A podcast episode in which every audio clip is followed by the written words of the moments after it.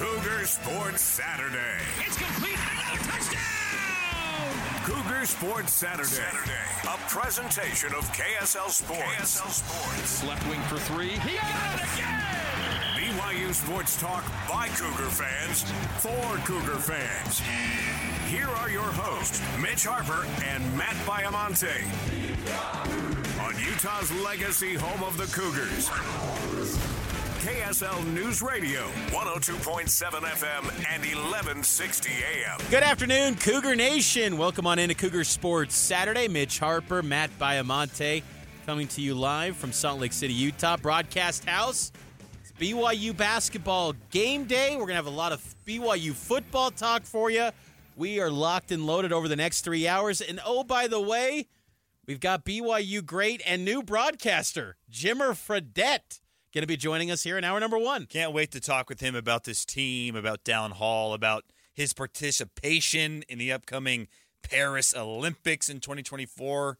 Going to be a lot of fun with Jimmer. That's coming up in 30 minutes.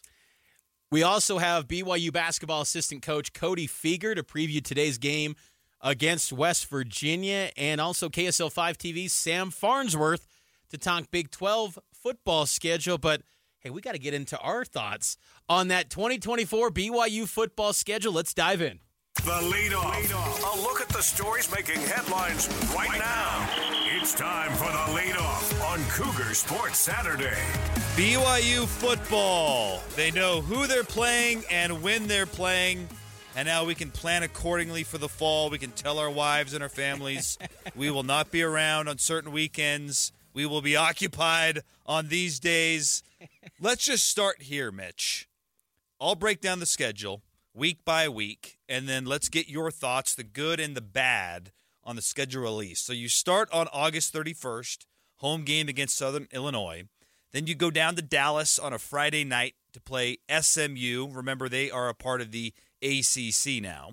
Then the following week, you go on the road to Laramie. So back to back road games against not so great names in the college football world. I know, as we mentioned, the Mustangs in the ACC, but still at SMU, followed up with Wyoming. Then, then you come home to start Big 12 play. Kansas State. You then you go on the road at Baylor. You have a bye for General Conference. Then you come home. You host the Arizona Wildcats under new coach Jedd Fisch off to Washington. You bring in San Jose State's is it Brent Brennan? Brennan. Okay, Brent Brennan. Kind of an interesting Brent Brennan. Brent Brennan. All right, then you have it's not determined yet the following week, Friday or Saturday, Oklahoma State. Then you go on the road late October to Orlando to the home of Mickey Mouse to play UCF. Then you've got a bye. Then you mm. go on the road on November 9th at Utah. That is not the final game of the year. It's the first game of November. Come home to play Kansas, who now has Jeff Grimes as the OC. Back on the road the following week, the 23rd, against Arizona State. And then uh, right after a hearty Thanksgiving, you're home against the Houston Cougars. Good, the bad. What what are your th- thoughts on that schedule? It's a gauntlet of a schedule. I do think it's a little bit easier than last year's schedule because I don't look at anyone on this schedule and say that's a top four team as you faced against Texas this past year. So a little bit easier, but still the nuances and how it all shakes out very difficult once again for a five and seven BYU team that only experienced two wins in Big 12 play, one of which against the worst Big 12 team, Cincinnati, and then a third string quarterback at Texas Tech. Difficult schedule again. I think we got to start things off with Utah. November 9th at Utah. We discussed every week on KSLSports.com on Mondays we have a a roundtable conversation that you can go check out Mondays. It's kind of appointment reading. We discussed where we thought or where we would like to see the layout of the BYU Utah game. I kind of was was warning people in a way to to where this could possibly be headed. I advocated for a mid October. I like this November 9th spot though. And I know that some people hearing that are probably thinking, Mitch, are you crazy? It should be rivalry weekend.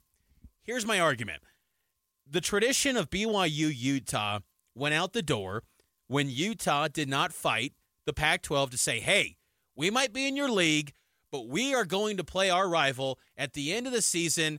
That is happening like Notre Dame does with USC. Uh, That didn't happen though. And so tradition went out the door. This game became a September, an occasional November game. It, it just it's been a hodgepodge of dates or it doesn't even get played at all. And you've got the best rivalry in the league. How can you find a way to get it on a big stage when we're living in a world where the SEC and Big 10 are just cannibalizing everything?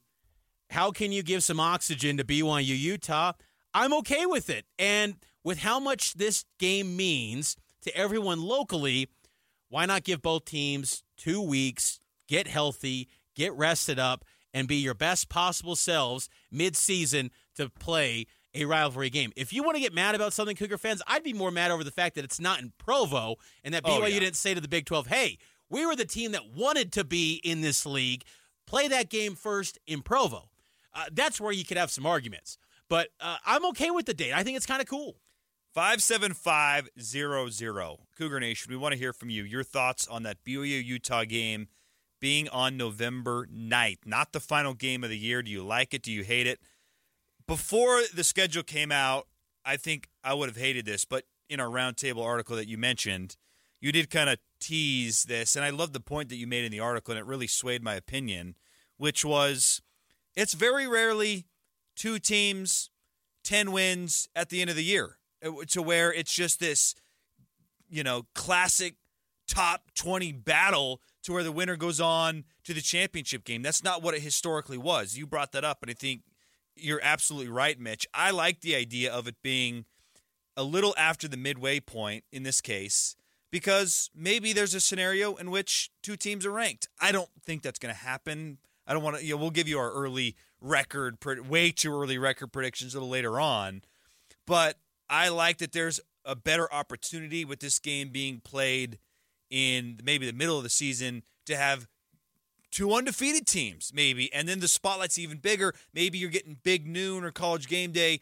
something you just were never going to get if that game was played at the last game of the schedule. when BYU and Utah were independent and Pac 12 respectively, I went back and looked at the channels and the kick times.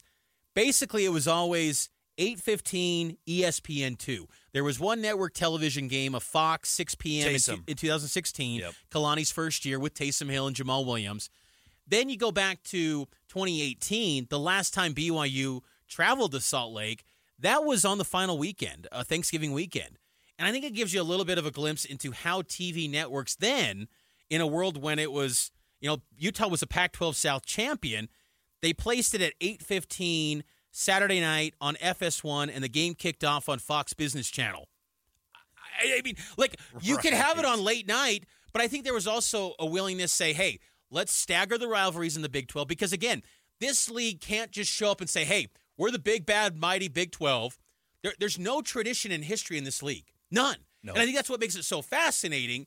But at the same time, there, there's no established history because half of this league with 16 members, it's all new with the four corner schools and then the four newcomers, including BYU.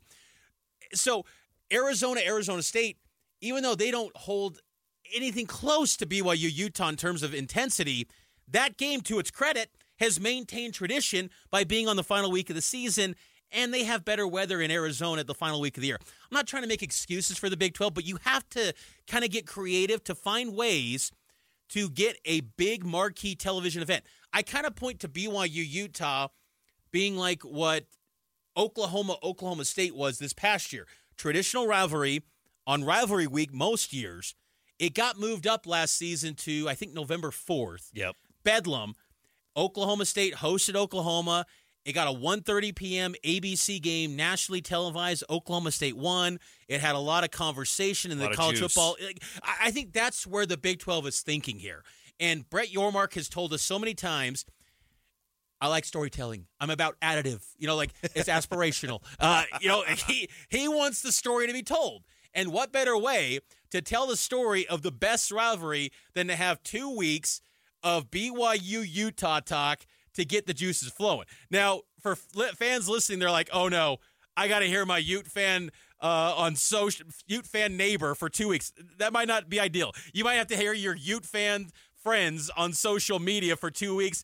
That's not ideal. I get it. What's not ideal is I haven't liked Kalani's football teams after a bye. That hasn't been ideal. That is true. if, if it's uh, TCU part two, uh, a little scary.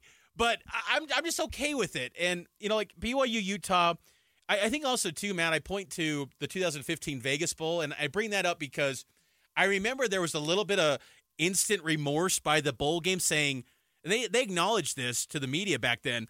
They said that did we make a make mistake getting such a regional game because historically Utah and BYU has never captured a national audience. It used No. to be Channel 5. I know our bosses would love to air the game again, but it's those days are gone. It used to be on Channel 2 when it was at Utah, and it just never had network television games. So the Vegas Bowl, they picked that game up, and they're thinking, oh, did we make a mistake? Regional game. But then they instantly see a sellout. They instantly see the intensity. It delivered a great television number. It was on, you know, ABC. I know Brent Cougar fans. Cougar fans don't want to remember that game, and I, I don't really want to remember it either.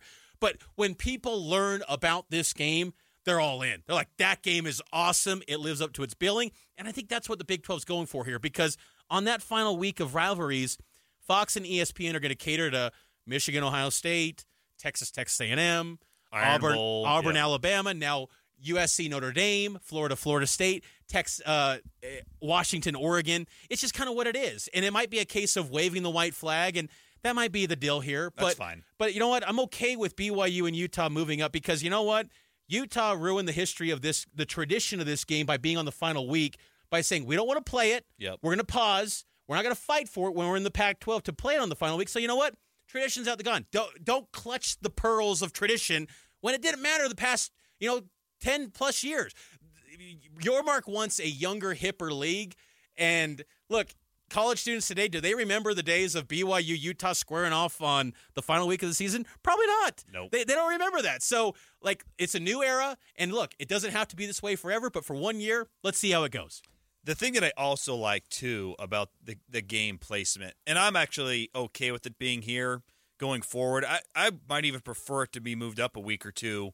You mentioned the weather. Love to have weather not be a factor in that game. Hopefully. Yeah. And then, secondly, you have it earlier. There's a much better chance that there's a rematch down the road in the Big like 12 that. championship game than there would be if you played in the last week of the season. And and that's kind of fun too. Like if, if you want to romanticize that game meaning something, you want them to both meet in the Big 12 championship. And I think there's a better path towards that with that game not being played the last week of the season. And I think Matt, I, I think that it's just it's great that BYU Utah does mean something again because you think about the last time BYU played Utah, it was 2021, huge win for BYU. But really, that season, you go Utah went to a Rose Bowl. Still, Utah looked at that game and said, "You know, what, we lost, sure, but now we played Cam Rising, and that game really didn't mean much. It, now it does. No matter what, whether whether it's a loss for BYU, a win for for BYU, like it, it's it take carries significance again in this state. No matter when it's played, that game's always going to live up to its billing. It's always going to be a must see event. It's the biggest sporting event in this state. It's bigger than the Jazz. It is a huge deal. BYU and Utah locking up, and it's going to be on a Big 12 stage. Sign me up. The television networks, I got to imagine, they're going to be thrilled to have that game. And look, if it can get big noon kickoff or ABC, even better because this game has never taken on the national stage. I want it to because anyone that learns about this thing, the intensity, the hatred, it is off the charts good. And and I just think that it's it's kind of a sleeping giant in terms of what it can be as far as the the intensity Yeah. of this game. People say the Iron Bowl like give me a break. Like uh, the Iron Bowl is amazing on-field product sure, but these two fan bases, BYU and Utah, there is nothing like it when you have religion versus state like you don't get that anywhere else. Like no other rivalry can deliver it the way that BYU Utah does. It's going to be off the charts good. I can't wait. Let's take a break. On the other side, a few more reactions, Mitch, to the release of the Big 12 football schedule. A few more things you liked and disliked, me as well. And then don't go anywhere. Stay in your cars. Keep keep the dial tuned. Jimmer Fredette coming your way in about 10 minutes.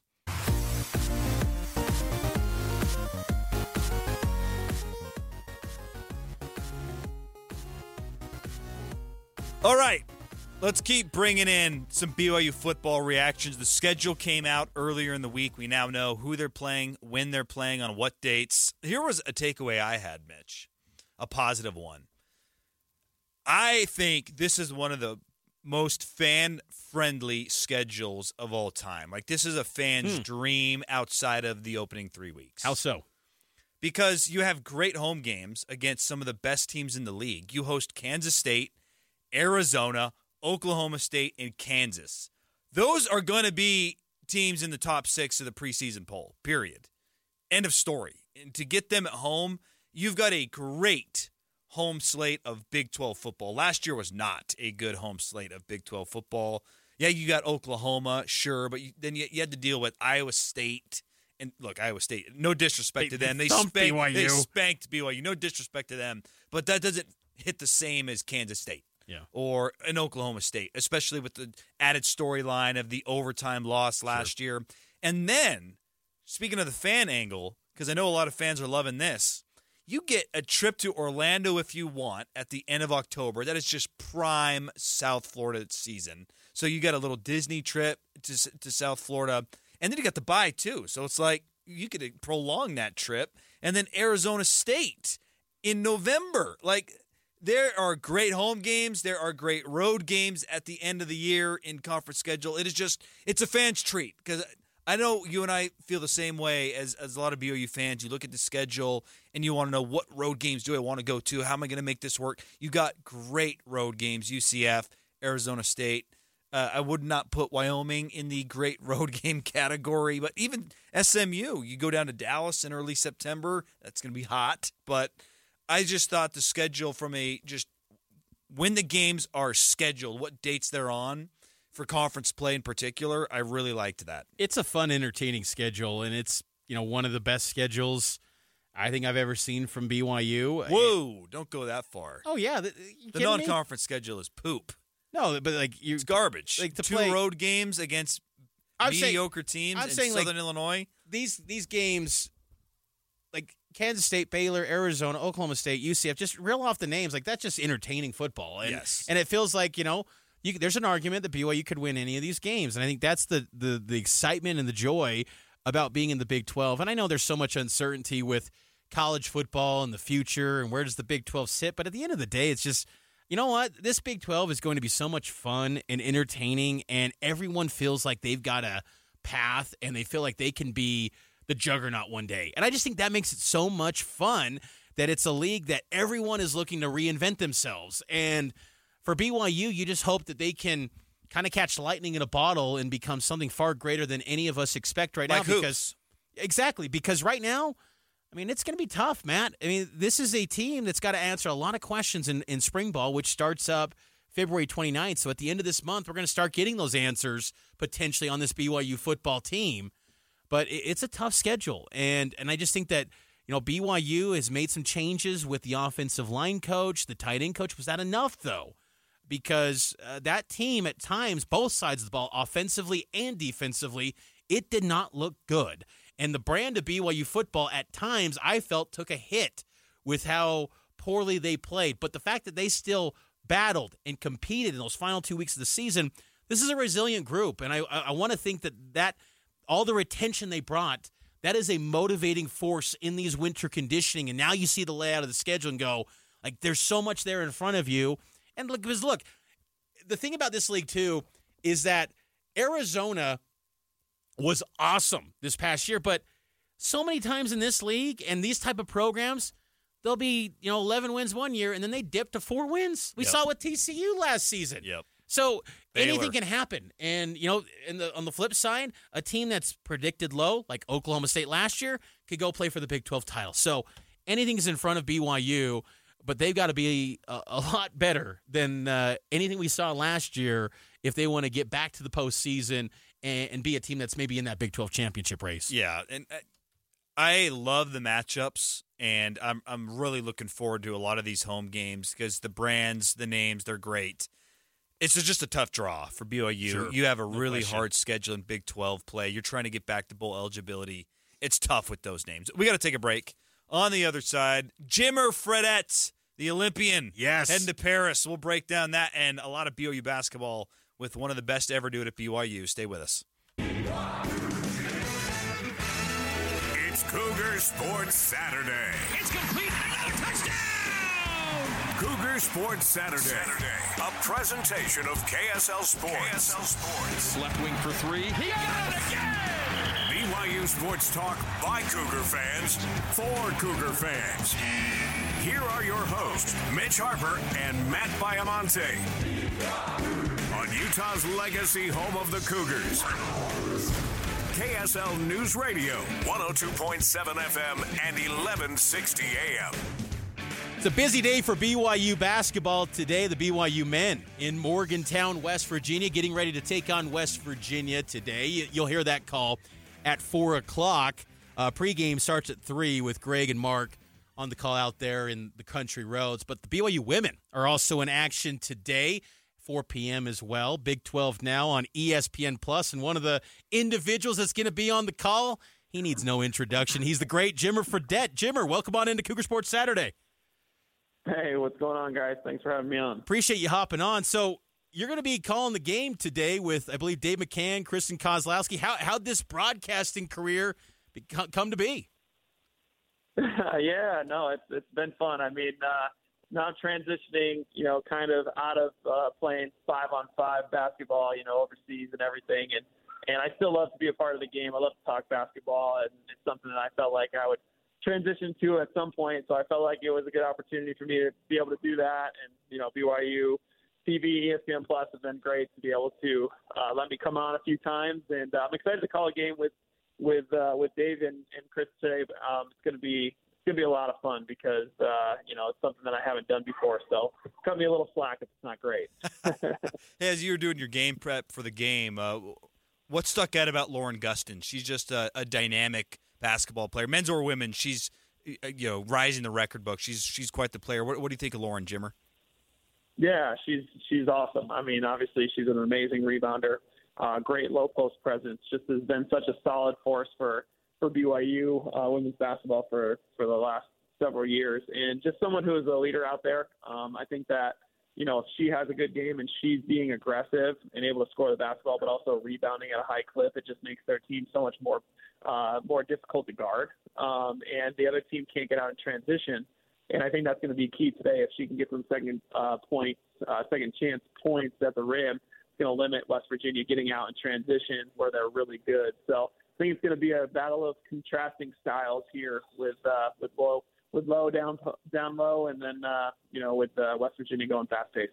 Will we hear you on any, on any other calls, men's or women's, the rest of the season? Uh, not sure yet. I haven't. I'm not scheduled. I, I have. I'm going to be with BYU men's basketball for the pregame, postgame show, cool. But um, nothing as of right now uh, for calling games except for this one. But you know, there's there's more to come, so we'll see. Loved having you and, and hearing you on the pre and post game show. S- switching to men's hoops now. You, you, one of the best point guards ever play at BYU. Dallin Hall, still young in his career. What have you seen from Dallin Hall this year and his improvement from a freshman to a sophomore? Yeah, just more steady. Um, you know, he's continuing to get better every game. You know, playing against, going from the WCC now playing against Big 12 competition every night is an adjustment, right? Especially as a point guard. And honestly, you know, he's one of the only ball handlers on the team. Uh, he's the guy that has the ball in his hand 90% of the time. And uh, that's what coach wants, right? Because he's the legitimate only real point guard that that he's playing right now. So it's something that he has done a great job of getting better at. I thought last game against Texas, he, um, you know, he was great in the pick and roll, especially at the end of the game. And it wasn't always him making the basket or always him getting the assist, but he was making the right read, and then the team was being able to play off that. They were able to get easy buckets. Um, so he's he's progressing, getting better, and this type of uh, you know this type of play, you know, this early in his career is only going to continue to help him get better and uh, you know I'm excited for his future. How much have you enjoyed Jimmer? Again, Jimmer Fredette on with us here on KSL News Radio. How much have you enjoyed, you know, seeing BYU sports, men's basketball, women's basketball, football, all, all these teams now on this Big 12 stage? I, I got to imagine, you know, when you were navigating the Mount West, it was a great league back then. I, I think people often forget that those visits to Thomas and Mack and the pit, but just to see BYU sports on this stage in the Big 12, how much have you enjoyed that? Oh, it's been great. It's super fun. I mean, they're on ESPN or ESPN Plus or whatever it is every single night. Uh, you could barely even find our games when we were playing. Uh, you know, unfortunately on the mountain, and uh, it, so it's difficult. It's a much uh, bigger stage, Um, and they're playing against obviously great competition each and every single night against big time programs, right? Blue blood type programs. And uh, so it's going to be really fun to continue to watch them grow. And, uh, you know, they're only going to get better. It's the first year, you know, in all sports. You know, obviously some of our sports are amazing and they win, like cross country and track and field. Some of these, uh, you know, women's soccer, uh, they're they're winning league the league already.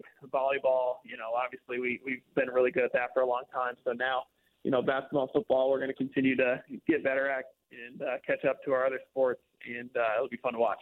Jimmer, the uh, the predictive metrics like KenPom say this year's men's basketball team's got a higher uh, adjusted efficiency number than than your team. So would would say that this is maybe the best BYU team since uh, KenPom came to be in 1996. You agree with that? Is this is this BYU team, the men's squad, better than your team in 2011?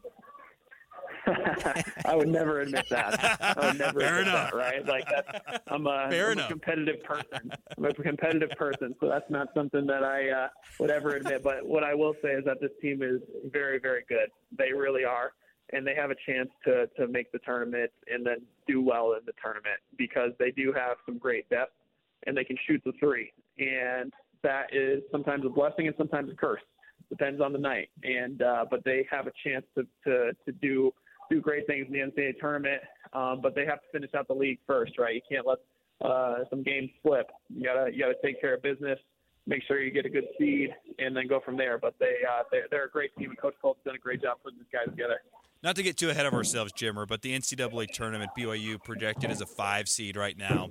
As someone who has had great success in the tournament, a Sweet 16 appearance, what does this team do that you think is translatable to an NCAA tournament run, maybe from your time playing and going to the Sweet 16? Yeah, I think you know I think defensively they're underrated. I think they do a good job defensively. I also think they rebound the ball pretty well, and those things are super important in the NCAA tournament because it's going to slow down. You're not going to play quite as fast all the time, so it's important to be able to be able to guard on the, the defensive end, be able to rebound the ball, and then like I said, it's going to a big part of this is going to be how Dallin can navigate the last five minutes of the game. Right, they're going to have to find and uh, someone that can get them good shots at the last five minutes because that's where we've been winning and losing games. Um, and that's what's going to happen in the NCAA tournament, right? So you have to find that right formula, and I feel like recently they've been getting better and better at it. Um, but it's going to be put a lot on Dallin just because he's going to have the ball in his hands. Um, so that's going to be something to look for. And if he can navigate it really well, they're going to be very, very successful. Jimmer Fredette's our guest for a few more moments here. Again, you can listen to Jimmer on the call. Uh, BYU women's basketball against West Virginia today on ESPN Plus. But before uh, we we say goodbye, Jimmer, uh, we got to get an update. How's Olympic prep going uh, with the three on three team? You noted earlier you're kind of pivoting away from five on five basketball, three on three. How's the preparation for for Paris and, and getting ready for the exciting summer ahead? Yeah, so far so good. I mean, right now I'm getting prepared myself, just kind of mentally, physically getting back uh, into it. Uh, we uh, finished our, our season in mid-December, and now took a little time off, and now getting back into it. We have a uh, you know training camp coming up here in another couple weeks, and uh, then it's you know kind of full go and super exciting. Like uh, couldn't couldn't be more excited about the opportunity ahead and uh, just looking forward to be able to compete and get better at this game because there's, there's a lot that I can get better at. So I'm excited for the off season to really hone in on what I need to get better at and come back a better player. When do you uh, go out to France, and are you taking the whole family, the whole crew out there?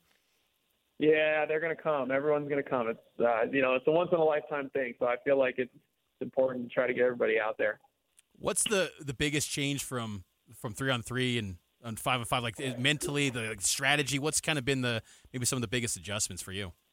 Yeah, yeah. There's there's multiple things. I mean, obviously uh, the obvious of half court, and short, shorter shot clock, all those different things. But then just a lot of different actions. And the one thing that you have to learn is you have to learn how to play all positions. You got to be sometimes be a big guy, sometimes be a small guy. Uh, you got to guard uh, in the ball screen, both as a as a as a small defender and also as a big guy, being able to switch and uh, guard post ups, and just learn all the little tricks that that go on to uh, with the three on three game. So it's definitely there's definitely a lot of little nuances that are different than five on five that you kind of pick up as you play, and then it's great. Uh, you know, it's great for development and also uh, you have to be in really good shape for sure. It's a very continuous, fast-paced game, so you gotta gotta be prepared for that. Was it Fran Fraschilla who introduced you to three on three? Yeah, Fran. Fran was the guy that uh, called me up and asked me to be a part of it, so it was awesome. Yeah, I, I only bring that up because I was talking to him at Big 12 Media Day in, in Kansas City. He's like, I just knew Jimmer was going to be amazing at three on three. He's trying to get Tyler Haws in that in, in three on three eventually down the road too. Yeah, he's trying to he's trying to take out all the BYU guys, and uh, so I'm uh, like, hey, we we're gonna have to have start, start having a finder's fee or something, you know, during a couple our guys. Well, Jimmer, best of luck. We appreciate the time. I, I know KSL Five TV is going to be out there in Paris, and I know they're uh, everyone's excited and going to be cheering for you and looking forward to your call today. Uh, best of luck on the call for BYU women's basketball against West Virginia. Thanks, guys. Always fun to be on. So we'll talk to you soon. That's Jimmer Fredette, the, the great BYU legend Jimmer Fredette, uh, here on KSL News Radio. Taking a break, we'll talk some BYU basketball as they get ready for West Virginia and also football season ticket prices. We'll give you an update there as well. It's Cougar Sports Saturday here on KSL.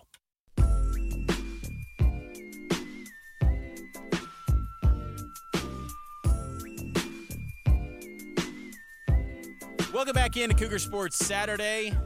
Awesome to catch up with Jimmer Fredette. Pretty cool that he's getting into broadcasting. Totally. It, it reminds me of uh, when Steve Young was in the booth. You remember what game? I think it was his debut. Was With, with Craig Bolerjack? no, he was with Jay Monson. Oh, it was it was 1984 Hawaii game. He's on the call for that one. Everyone remembers, you know, Kyle Morrell making the leap, the late great Kyle Morrell. But Steve Young's on, the, on the call for that because that was in the time when, you know, he was going to go to the spring league, USFL. I'm trying to think of other great ex BYU players that have been gone into broadcasting. Todd Christensen. Yep, Todd one of the first that comes to Christensen. mind. Steve Young, of course, he was recently with ESPN. Trevor Matich. Yeah, Trevor Matich, good pull. He's he's been holding it down on ESPN college football. Maybe Jimmer now adds to the broadcasting career. Mark Durant, we love Mark Durant. We love Mark Durant. Jimmer, I thought one of his best points in the interview, talking BYU hoops, is Dallin Hall in the last five minutes. Yeah. That is critical. He was great against Texas, as Jimmer pointed out. He's got to be great in these close games. They're probably going to have another close game tonight against West Virginia. And can Dallin Hall make the right play? I loved how he pointed out it's not always him scoring or him getting an assist. It's getting things going the right way. And to, to hear that from Jimmer, someone who did things the right way a lot during his time at BYU, I thought that was a good observation from him. There's no way to prove this because it's just all hypothetical, but you kind of wonder what a Jimmer Fredette, Jackson Emery, Charles Abouo, Brandon Davies team would have looked like in the Big 12. You know, because the Mountain West was great that, that time. Kawhi Leonard, they had, what, Tre'Von Willis at, at UNLV, Wink Adams, I think he was there. New Mexico, uh, Darrington Hobson. But this Big 12, man, it's it's just a gauntlet every single night in this league, and BYU basketball is going to experience it today against West Virginia, who's only an eight win team. Yet West Virginia's got wins over Texas, Kansas, Cincinnati. It's a good ball club, and this league is just so deep. It, it would have been so cool to see Jimmer take on a a, a, a stage like this one in the Big 12. But in, in some weird way, I look back on that when he mentioned the days of the mountain. It almost seemed like that added to his his following. Like it was so hard to find a Jimmer Fredette game. I remember like listening to the games on KSL radio. That was the key. That was the ticket for B, P, BYU You didn't have the back then. mountain that year? Well, I of course had the mountain. Like I, I did, but many Cougar fans did not. Uh, it was hard, like especially for the Who were they with? Were they with Dish Network? They were with DirecTV. It was like it was a Comcast deal. They were on Comcast, Okay. and then they got the DirecTV, and I was so relieved. The 2006 season, I did not have B- the Mountain, and I was just, I was hitting up like local Iggy's, like I need to watch this game. Flip it over to the Mountain, please. Uh, but yeah, it's just we've come a long way on our TV viewing and radio listening experiences since the days of Jimmer. But it's always cool to catch up with him because uh, just one of the most likable BYU guys around. We'll put that podcast, if it's not already, up on our podcast feed. It's already there. Uh, Producer Nate is Johnny on the spot with getting that stuff up. So if you don't subscribe to Cougar Sports Saturday, you're missing out. A lot of great content, a lot of great interviews there. I will say this too, as we turn the page to uh, other things. God bless his wife for taking his kids to Paris. I don't even like to take my kids into another time zone, let alone fly over an ocean.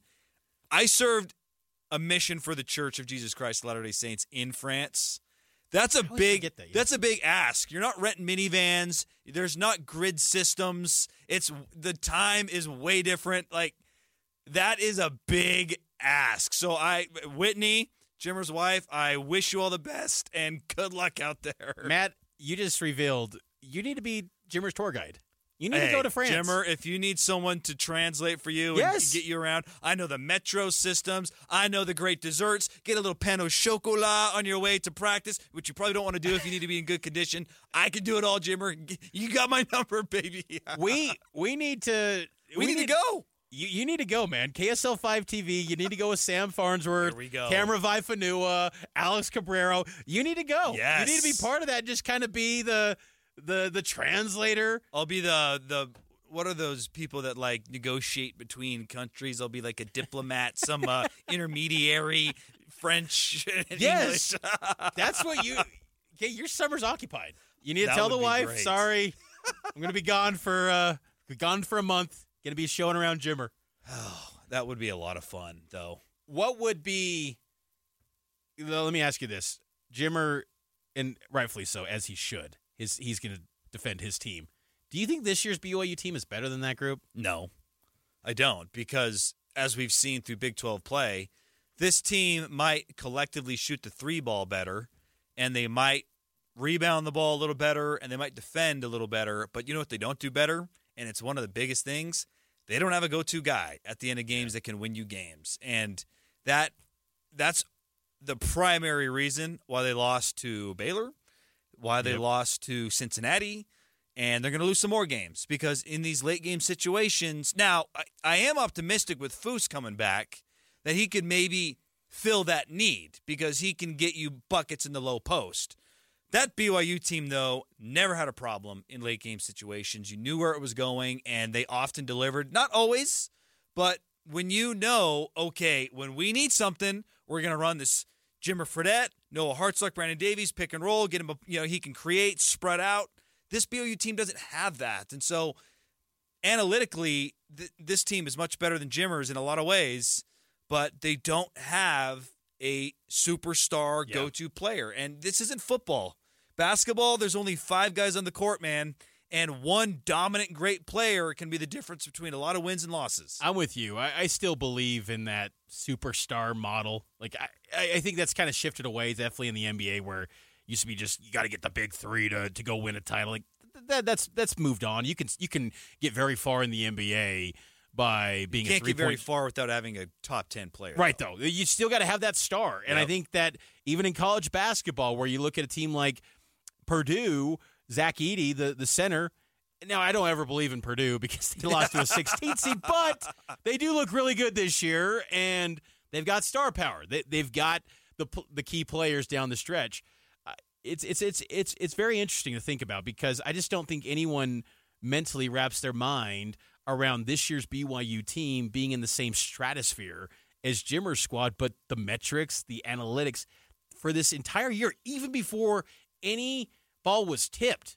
The metrics loved how BYU constructed its roster. KenPom had them as a top 40 team when most people thought coming in the year, this is going to be lucky to be a top 100 team. Myself so, included. Yeah. So I, I think that it's an interesting conversation. And I feel like what's special, too, about this year and years to come is that every night it's just wins like Iowa State would have defined a season for Jimmer Fredette's crew because those opportunities were few and far between in the Big 12, you just get a you know top 50 team every single night. And hopefully that doesn't get taken for granted or, or, lost on cougar fans how big really any win in the big 12 is. I know that west virginia today is not anything glamorous in terms of their metrics and their record but this is a healthy west virginia team. And, and coming up here after the break we'll have a conversation we had with cody Fueger this will be a tall order for byu because the mountaineers are good at home. They've got their full collection of personnel BYU better be on point today, and it's a long distance travel,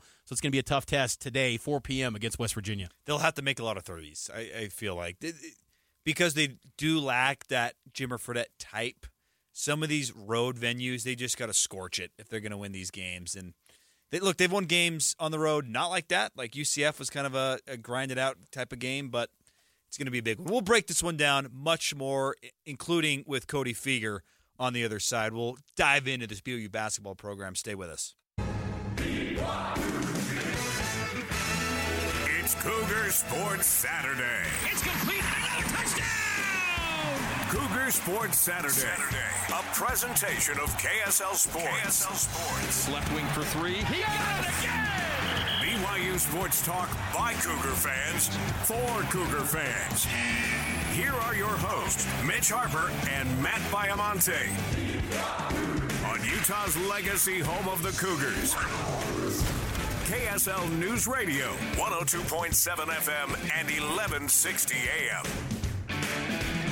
Welcome back into KSL News Radio, legacy home of the Cougars, getting ready for BYU and West Virginia. And joining us now is assistant coach Cody Fueger. And, coach, before the season, I remember talking to you about the Big 12 and in the first year, and you brought up mental warfare. Has it been as mentally taxing as you thought it would be through the first month? Yeah, through the first month, you know, it, it, I, I would say the biggest thing is you just look at every game and you're like going through scouting reports with each team, and you're like, wow, like you're just talking about each, you know, kid. You're like, well, this kid's really good, and then you get on to Houston, you're like, well, this guard's really good, right? You just kind of go back and forth, and you're like, there's no, there's no break, there's no breath. This week has kind of been a little breath just because didn't have a game on Tuesday. But yeah, it's it, it's a battle, man. You you just you're like, man, you're just fighting for your life at all times. Feels like it's a battle every single game, and West Virginia's been playing better basketball. I'm curious from a game plan perspective, how much did you put in prior to getting into the season, and how much tweaking and adjusting do you make on the fly as you watch the team preparing for the game? I would say each game, you know, kind of offensively, we tweak a lot of different things that we're kind of looking for. Good thing about that is that we've gone against so many different changing defenses, so our guys pretty much right now have a good feel of what to look for. But kind of our offensive game plan that changes a little bit with every single game we're playing with how we're how they guard ball screens, how they guard certain situations, and where we're trying to take advantage. And then defensively, you know, we're, we're kind of still at our, our shell principles for the most part, and we'll just do different things here and there, changing up our defense. There hasn't been too many things where we've kind of added as the season's gone, just with, right, where are these guys best? How can we take that away? Which part of our shell principles do we need to be great at this game? Um, so we'll just make little adjustments here and there defensively, but we're just kind of sticking to the main main things. Has it been rewarding to see the vision that you and Coach Pope and the staff had for you know, leaning into three point shooting, but you know th- that offensive identity uh, has worked and had success for this team to this point.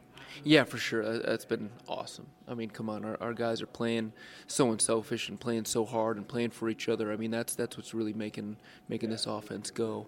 And it's been really rewarding to watch. Just our guys just battle battle night in, night out, and you know, our three point shooting has been really good, and you know, Texas is like we're not we don't want to give up any threes, so we are able to score at the rim at a really high rate. So it's just been really rewarding, and just seeing our guys battle and just just take this head on. Every single you know thing we talk about offensively and defensively, they're just like, all right, let's do it. That's how we're going to win this game, and you know they take the mindset of uh, of the coaching staff out there. Speaking of un- unselfish, I think a lot of BYU fans, Cougar Nation, has really latched on to the unselfish play of Aly Khalifa. Did you guys have any idea he would be this good when you brought him in? We knew he was going to be a really good player. I was lucky actually to see him play. I was at Utah Valley at the time, and he was 16 years old. I want to say. Uh, flew over to Australia and watched, you know, their their NBA academy team play, and then I saw him again in Atlanta. But we knew he was really good. We, could, we knew he could really pass. But we're just like, all right, is all this other stuff going to translate? and we didn't know how great his defensive IQ is. You know, that's that's where that's where the thing you're like, oh my gosh, you're like we were a little worried about this and that, and we're like, wow, his IQ makes up for everything on the floor, both offensively and defensively. So we weren't 100% sure exactly where it was going to translate, but man, he's he's been incredible, and like you said, him being so unselfish and like him and Dallin Hall are those those lead guys making those plays for each other and, and their teammates, and it's it's a lot of fun to watch. Am, am I wrong in, in thinking Aly's passing ability has really rubbed off on on Foose and, and, just the big man? It just feels like Foose as he's worked his way back from the hamstring. That passing ability is kind of wearing off on him a little bit. No question. Yeah, no, you're exactly right. I mean, that's exactly what we kind of said it as a staff. We're like, okay, now watch. Foose is going to be able to start making these mm. passes. Atiki's going to be able to start making these passes and it, we're seeing it more and more every day in practice. So that's just been a huge part for their development. I mean, if we would just you know put on an, a Jokic game and have Foose and Atiki watch that, they would get absolutely nothing out of it. But having big fella right here and being able to see him do what he does, it's given our guys a ton of confidence. On the point of Foose, how critical is it going forward, do you think, to have him back playing at the level he did against Texas, where there's a legitimate low post presence that maybe you hadn't had prior to his injury? Yeah, uh, I mean it's huge, right? I mean, being able to trust something that we can go inside and he's going to go has a chance to go get a basket. Having him have his have his confidence back right now has just been it's been huge. You know, our whole team, our whole coaching staff believes that we throw him the ball, he's going to make a great play down there. Um, and if they bring two guys to him, he's able to pass that thing out. And yeah, we wish we would have had this Foose, you know, obviously all year long, um, just with his confidence like he was the first six, seven games of the year. Do you feel like this team's anywhere close to reaching its peak or, or the best product it can possibly be, or is it still is that still to be to be out there? Yeah, I think that's still to be out there. You know, I, I feel like when we played in Europe this year, we're like, okay, we got a chance to be pretty good, and I don't feel like we're we're close to that peak yet. Like I think our team's still gelling and still kind of figure out this league a little bit. And and I think when we get into the end of February, early March, I think we'll be in a really good spot. Feels like Richie Saunders has taken his game to another level in conference play take us behind the scenes a little bit on his illness prior to the Texas game and then how he was able to have a little flu game moment, hits that back-breaking three-pointer. He's been awesome in conference play. Yeah, I mean Richie is a definition of relentless. Like that dude is all day every day. Whatever you ask of him, he's going to do that to the best ability. Like Richie, if you make this play, you're going to be an all-league guy and he will do it to the best of his ability every single time you know, he wants to shoot every morning. He wants to work on, let's say his closeouts have, have not been great. Well, he wants to spend every single moment after practice working on his closeouts. But having him and just the energy he brings and, and, and everything he does for this team has just been, it's, you know, there's nothing compares to it, what, what he does for this team and this program right now. You bring up relentless. I, I always think of you know Mark Pope's introductory press conference was saying that, and and I always for some reason go to Pope probably staying up till two or three in the morning. Is that still a thing for you guys where you're like these Big 12 scouting reports, I got to imagine, are, are, difficult and time consuming? What's kind of the day in the life as a Big 12 assistant coach for you? Yeah, I mean, honestly, it's very similar to. Yeah, what it's always been because you want to win every game and you're going to turn every stone to have that possibility and chance. And yeah, it's very similar to WCC. And, you know, we want to win every game. We want to make Cougar Nation proud and we want to win. And just to follow up on that, it, how meaningful does it going into February where games matter so much? I mean, last year was kind of an understanding of it's a little bit of a transition year. Everything was so new coming together on short notice. But you guys are in a spot where you got everything in front of you. Yeah, 100%. Like we're, we're three and four right now, and we feel like there's plenty of opportunities for us to go take it right now. For us to take as many as win- wins as we can. We know it's going to be a stinking fight every single game, which is come on, man. There's nothing better than that. Our guys are all excited about it. As a staff, we can't. That's all we talk about is like, man, we got everything right in front of us. Let's go play our best right now. Let's go play for each other. Let's keep so much joy in the gym right now because this should be so much fun for our team, our staff, our fans, everybody. We're really excited about this this next third of the season here. A few more moments with Cody Fueger here, Cougar Sports Saturday, getting you ready for BYU in West Virginia. I think we all knew, you guys probably better than fans and, anyone else, just how great this league has been for so long. But now that you've been in it for a while, you've made a couple trips on the road. Like, what are some things that maybe you didn't anticipate about this league that now that you're a part of it, you're like, wow, like, we weren't really ready for this or this has surprised us? What are a few of those takeaways from being in the Big 12 now? I mean, we did so much research this past summer and the last year or so of just like every little part of it, to tell you the truth. I guess the one thing that I was a little surprised with was how great the fans were at UCF. Like that stadium was absolute packed, and that was such a great venue and so much fun. Obviously, we won, so that helped a little bit.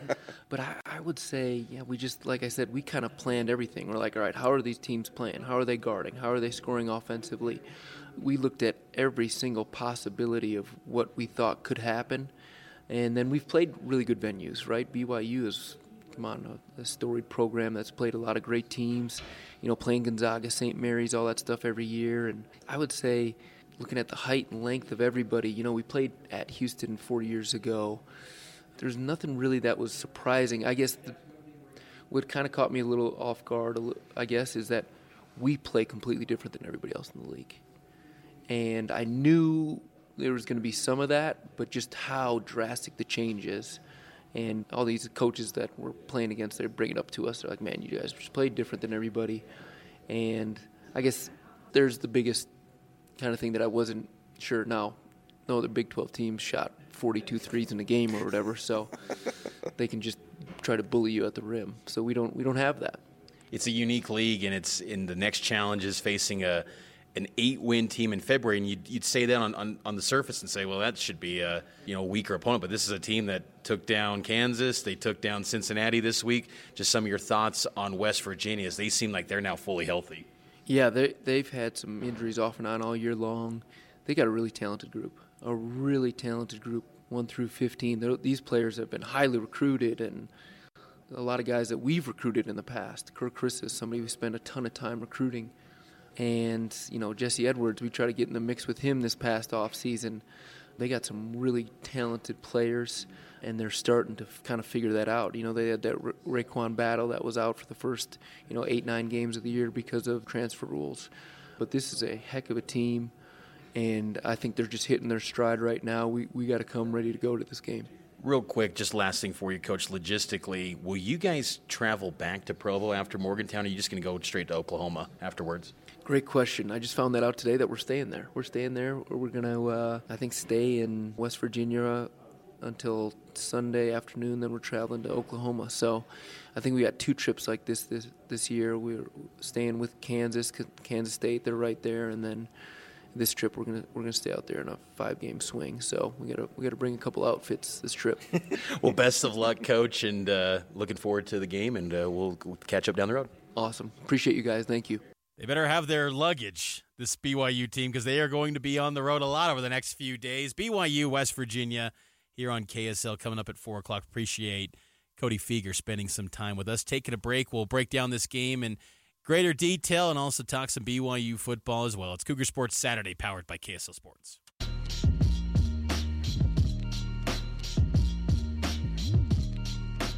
We're enjoying some Big 12 hoops right now. The Longhorns are on the road against TCU. Big slate of Big 12 basketball today. BYU in the mix, of course, with their game against West Virginia.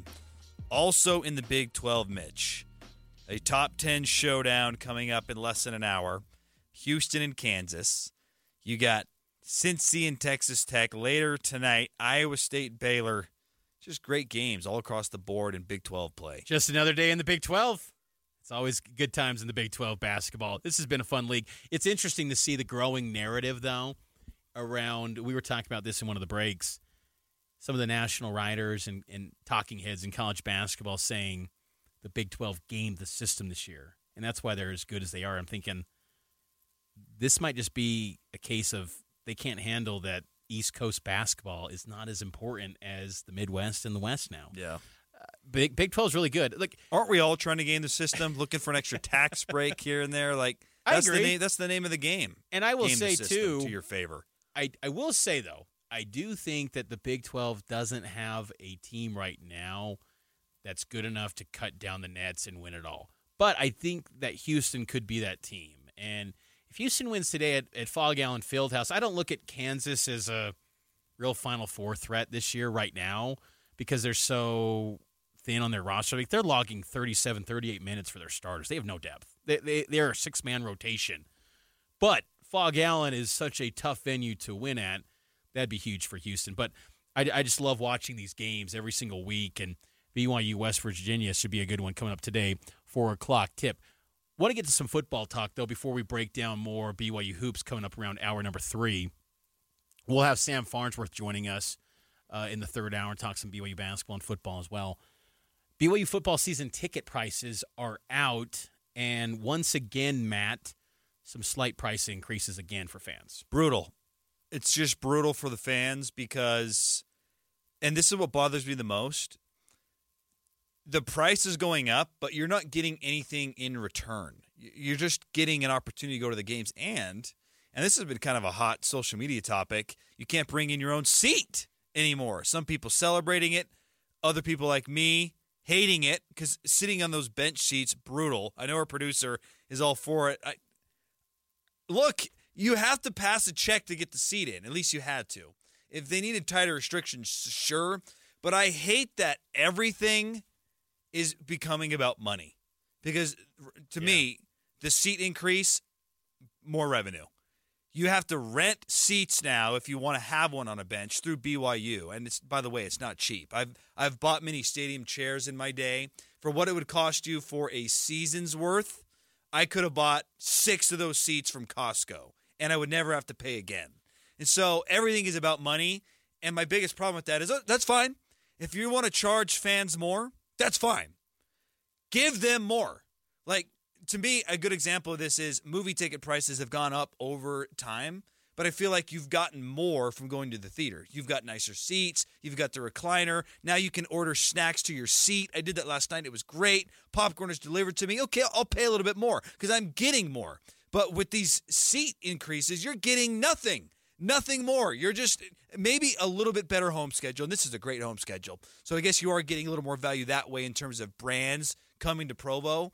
But I want to see if you're going to charge fans more, make give them value in another way. Like maybe have some open practices in spring football, maybe have some exclusive opportunities for people who buy season tickets, some exclusive gear that you could only buy if you could get a season ticket. I just feel like they're just saying, "Hey, we're just going to charge more because we can because we're in the Big 12." And that's kind of frustrating. I, I'm with you there, and I think that you know, for, for the record, you can see a full breakdown of the pricing on KSLSports.com. The end zone seats they did remain the same: one hundred fifty dollars for the economy end zone, two fifty for preferred in zone, three hundred dollars for prime in zone. The increases range from about twenty five dollars to one thousand. That's for the uh, premium East Side seats. I would even argue too, in terms of return on investment, Matt. How about a, a greater commitment to where you know that these money, these funds, fans are being told, "Hey, this price increase is going to go back to NIL. It's going to go back to the players." Like, I I mean, like, I don't think there, I think there's still a gray area where fans would be like, "I'm not into." I don't. I feel like Some would be against but it. I, I do hate this world where the, the nine to five uh, worker has to go pay for a national championship team. Like, no, that that's what other is the NBA saying? Hey, you got to go buy the next great free agent for the Jazz to win the title. Like, it's it's really dumb. But there's like a little bit of transparency where you know the fans are getting told BYU's still going to be a place that probably does more with less, even though you're in the Big 12. Yep. Yet you're still going to increase the prices. I, I will say the price increases are still pretty tame compared to some other Big 12 schools, but it's only going to go up. It's just it's, It's- just what it is. Yeah. And sports in general, Matt. It How about some renovations on the stadium? How about some? Yeah. Hey, if we're going to start charging more on the sidelines, they need to all be seats so that I'm getting a, a decent seat if I'm going to pay for it. So I was asking about the the chair back thing, and because I'll admit, full disclosure, I mean we're we're in the press box, so I don't, I'm not Yep. in the the on the front lines anymore. But you have been before. I have been, and but uh, talking to obviously know a lot of people that get season tickets. One of the common issues, though, and Nate would know better than any of us, but sounds like people would bring in some just massive chairs that just take up tons That's of on space. BYU. That's not on the fans. But I think that's one of the issues as to why they're making this change. Say it's all No, you- the change has nothing to do with that. The change has to do everything with money. You think because so? If, yes, because if they wanted to, they could do what TSA does with check-ons. Have a little square, you come up, you dump it in. If it doesn't fit, you don't get to bring it in. that's that's fair. It's money, man. It's 100% money. It has nothing to do with keeping Nate's leg room in the end zones. It has nothing to do with that. Because I'd heard that some people were, you know, bringing in just these couch size. Good for them. I'm that guy too. If I could bring in a two-liter soda to the movie, you Bringing I'm in doing it. contraband. Were you bringing in Mountain Dews back in the day I to have- BYU football games? Dude, I- in my teenage years, I'd br- I brought in a Cafe Rio burrito to a movie. Okay, so a I can movie. get some. Yeah. Oh, Not a- into a game? Yeah, what's the craziest thing you took into a BYU football game? Yeah, a two a two liter Two Mountain Dew. yeah. Yeah. you. Yeah, I'd say do. Uh, I mean, you could get candy in. I mean, you could put candy in eight different pockets and go into a game. so to me, to me, it's all money because if they wanted to police that, because fair. it wasn't a free for all last year. There was a, a certain specification that the seat had to be in in order to bring it in. If BYU didn't police that, that's not on the fans who were able to break the rules. Where do you think the money goes? You ever wonder? Like, what is it? Does it go back to Kalani Sitake's team, or does it go to? Yeah, I I think it goes back to the athletic department for renovations across all. all it, it probably goes to other sporting uh, groups that don't run in the black. Uh, I, I I only ask that because I mean probably staying within the athletic department, sure. And ticket prices, Tom Holmoe talked about in the past that tickets are a big piece to to revenue streams, and it's it's just kind of the cost of being in a power league, you could say. But I, to, to your point, I do think that there needs to be some better amenities at Edwards Stadium. It's it's showing its age Yeah, quite a bit. I feel totally. like. Now, I will argue, we went to some stadiums last year where I think the experience at BYU is better than Arkansas and Texas. yes. Like especially from our perspective in the media where there were some dated stadiums, man, and I thought Texas was going to be just money galore. It was like uh, there's like a bunch of wires dangling over my head. Do I have to clip one of them? I, I don't know, but so BYU is better than most, but still, I think there, there needs to be some updates and elevate that experience if you are going to pay higher prices. We got to take a break though. Top five coming up next here on Cougar Sports Saturday. It's Cougar Sports Saturday. It's complete.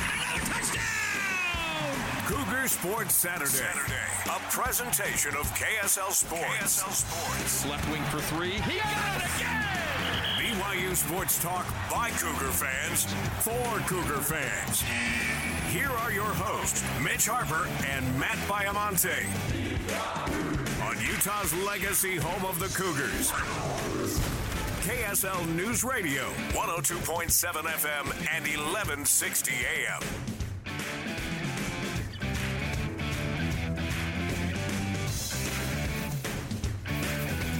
All right. Welcome back. Before we turn the page to the top five, which we love, producer Nate is in the studio now. Just quickly chime in on the, the price increase, the the seat situation. Be good to get your perspective. You've been a long time season ticket holder. What were your thoughts this week? Yeah, the price increase I think was expected. It wasn't. I mean, I don't feel too bad about that, honestly. Just it because- wasn't bad. It's not the amount that it went up that's the issue. It's that it's every year. It's just going up and up and up, and we're getting nothing. Yeah, no, that's that's a great point. And as far as the seat goes, I'm super. I'm very much in favor of it. It Boo! wasn't. No, it wasn't like the width of the seat. It was the fact that the seats were going so far back. Leaning I- back. oh yeah, and so they're up in my knees, and I've got to like make sure my legs are like wide open, and they're in my lap. And It's not my fault. You're what are you over six feet? I'm six three. I'm sorry. That's tough. Sometimes in tight situations, it's harder to be tall. I guess so. I guess so. All right, let's get to it. The Cougar Sports Saturday Top 5. Sponsored by Economics Partners. Mitch and Matt clash in a weekly battle of BYU sports knowledge. Here's the Top 5. Big thanks to Economic Partners, as always, for sponsoring the top five. Go to econpartners.com. Cougar fans, they, providing coverage, econpartners.com. They're Cougar fans, so you got to support them. Bringing in producer Nate Slack. You follow him on X, Nate Slack5. Every week he moderates this top five. It's a list that either could be opinion based, factual, stat based. Matt and I have to guess Nate's list. So, Nate, what is on deck this week on your top five list? Well, it's been a little while since BYU last played. Didn't have a game on Tuesday, so going back to the game last week against Texas, BYU finished with seven blocks, and that was tying a season high uh, seven blocks. And it got me thinking about the best shot blockers in BYU basketball history.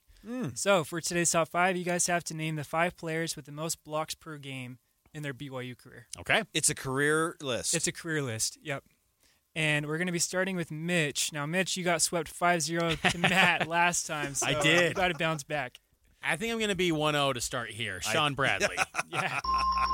I was gonna say Shawn Bradley, number one on the list. We saw him last week at the Texas game, but he- he only played in 34 games, but he did he did have 177 blocks, good for 5.21 per game. That was so cool, by the way. You bring up him being at the arena last week.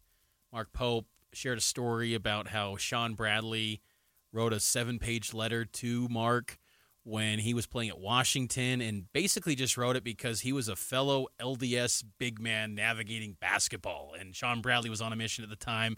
Just really cool. And to see Shawn Bradley get kind of emotional to see his pictures and his name being honored at the Marriott Center again, awesome. You know, that it's just because that whole situation that he experienced a couple years back in St. George was just almost tra- it's just really tragic, and uh, to see him there back at the Marriott Center, so awesome. And he only played one year at BYU, but uh, man, he he rewrote the record books for sure with his ability to block shots. And I love too, just to add on Shawn, I, I love how Coach Pope in this basketball program has completely embraced the alumni perspective. I can't Well think. I can't think of a better program in BYU athletics right now than hoops in terms of welcome them in, show them on the video board, let fans recognize their love for them as w- when they were at BYU. It was a great moment. And just to add on that too, I mean, Mark Pope has had Roger Reid come through the halls. I mean, there was a time when Roger Reid would never come through the halls anymore, and he's always, you know, around BYU basketball. And you know, Mark Pope's done a really good job of of bringing that alumni to feel part of this BYU basketball program. And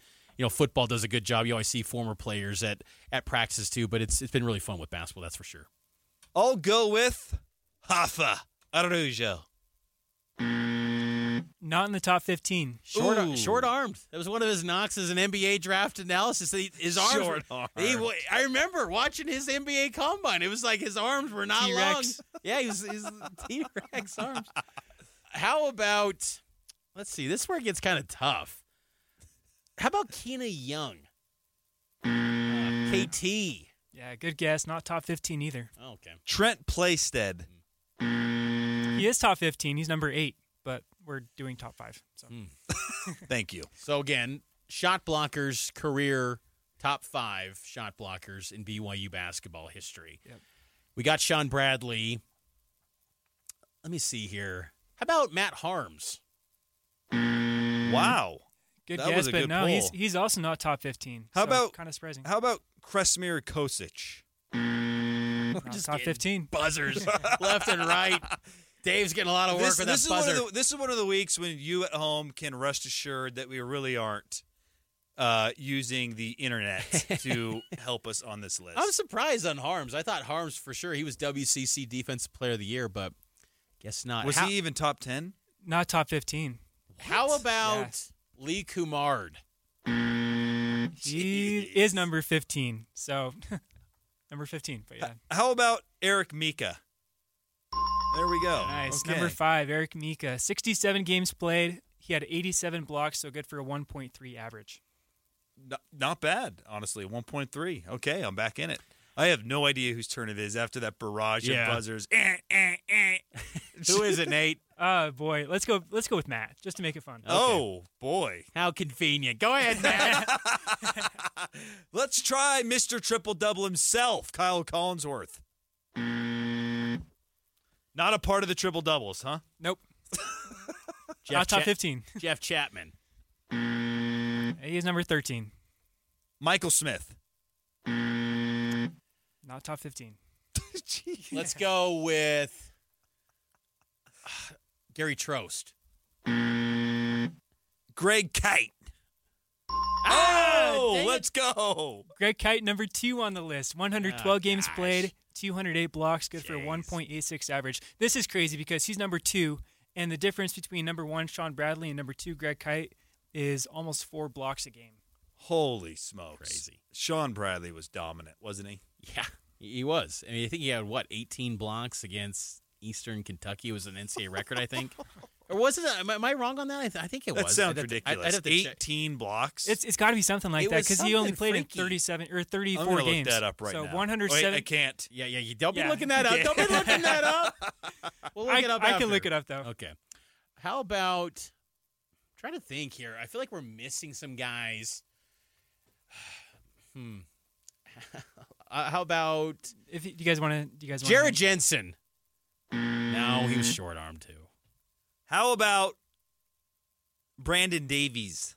Okay, hold on. How about Noah Hartsock? Oh, we go. Yeah, man. nice. Noah Hartsock, number Yes. four on the list. 134 games, 177 blocks, good for one point. You just had to say Davies, and it's like, okay, then it registered in my mind. It's like one of the great things about this segment is that it's just like i- it's that classic uh, meme that goes around where, hey, hon, we're too busy just naming random athletes. It's so awesome. Uh, we just love it. All right, back to me. Yeah, back to you. And this is for the win. You guys are tied 2 2. I don't feel good about this, but I just have to check the name off the list. Dramatic pause. Yoli Childs. Yes, Oh, yes, Yoli. I love you, brother. Woo! 119 games played, 159 blocks, 1.34 average, Ah. number three on the list. Ath, ath, an athlete. Even though he was undersized for sure, but he had some great dunks and he had some good blocks. Yoli Childs, I love you. Ah, it was the the Greg kite that sunk me. I should have had that. one.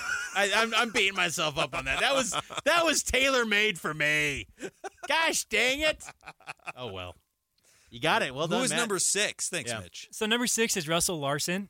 Oh, and he had he had 0.01 Former- blocks fewer than Eric Did Mead. you enjoy Mark Durant's t- uh, tweet, or was it early last week, where there was a little clip from the newspaper of him and Russell Larson signing with BYU? Of course, you know I love that. I know you're right. I, Russ Larson, former KSL statistician. yes, he was there when uh, I was an intern. now, does he even have a statistician anymore, Greg? I think it's just Tyson Jex. The Poor B- Tyson. BYU These SIDs, they got to do it all. They got to get crumble cookies for the media. they got to take stats for Craig. It used to be the intern, so I did it for half of the games in 2019, 2020. What What was Greg looking for in particular when you were a statistician? Uh, it's mainly trends. trends like eh, Cougars. Well, does Greg not use stat broadcast? This is one of my big pet peeves of play-by-play broadcasters. The trends are given to you on your iPad. Why do you need a statistician to see that BYU's made four field goals in a row? I, I, I when so I was a jazz broadcast assistant for years in the early days of Gordon Hayward. And that was like the number one thing even the NBA guys wanted. Hey, I need when the guys made like four in a row or scored the last seven points. I'm like, why do you need me? Technology does this. Hey, He- he not all have- of us can have an Apple Vision Pro, Matt. I don't have one. I just- he did have wanted to stat act like he broadcast. he had stat broadcast, stat broadcast, but uh, I don't know. For some reason, he wanted to. What about paper. okay? Back to the list. Seven, eight, nine. Just round out the top ten. I'm curious. Yeah. So Russ was Give it six. to us. Yeah, so six was Russell Larson, seven Alan Taylor, Who? Yes, Alan Taylor was, uh, I believe, in the 80s. Okay. eight Trent Yeah, Plaisted, Yeah, nine Alan Pollard, and then Alan ten. Pollard. Alan Pollard, I believe, is related to Scott Pollard. I think it's his dad, I believe. Wow. The Scott Pollard. I believe so. I think, if I'm not mistaken, because Scott Pollard, I think, is LDS or was grew up. I, I mean, crazy hairs in the NBA, but I, I think because he was recruited by BYU. Anyway, go on. And then ten is a surprise. So ten is actually Foose. Oh wow! So it's still active. This wow. is this is as is of a surprise. this is as of uh, before the season started. So it's it's not totally up to date, but he was sitting at number ten, uh, 0.98 blocks a game. So Wow. just about one. Foose has got a long wingspan. Even though he's six six, what is it, seventy two inch wingspan? It's freaky. I mean, Something like that, yeah. Foose is, is is got a, a massive wingspan, and he he's going to be critical today against West Virginia because Aly Khalifa dealing with a sickness this week. He's been battling the flu, and I, th- I think we're going to see a lot of Foose today uh, for BYU against West Virginia. G- good list, Nate, Yeah. and congrats, Matt. Back to back wins. I got to get back on track. I feels gotta- good. You, I feel like you went on like a five month Yeah. winning streak, so it's nice to just get a two week I'm one. getting humbled. I'm getting humbled. I got to bounce back. All right, we'll take the break here. On the other side, we'll do something. We'll, we'll, we'll uh, there's there's something in the pipe, and it's going to be football. In fact, you know what, Mitch? I'm just I just want to make sure I'm giving the listeners the proper tease. The Big Ten and the SEC, they did something you're wanna gonna hear about on the other side.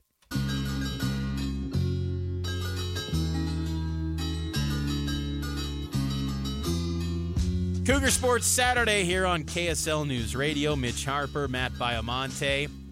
Here on a BYU basketball game day, Cougs going to be taking on the West Virginia Mountaineers. Four o'clock tip out in Morgantown. Matt, just quick trivia question on the hills of top five. Do you know the last time BYU played at Morgantown? I do. It's 1947. I know.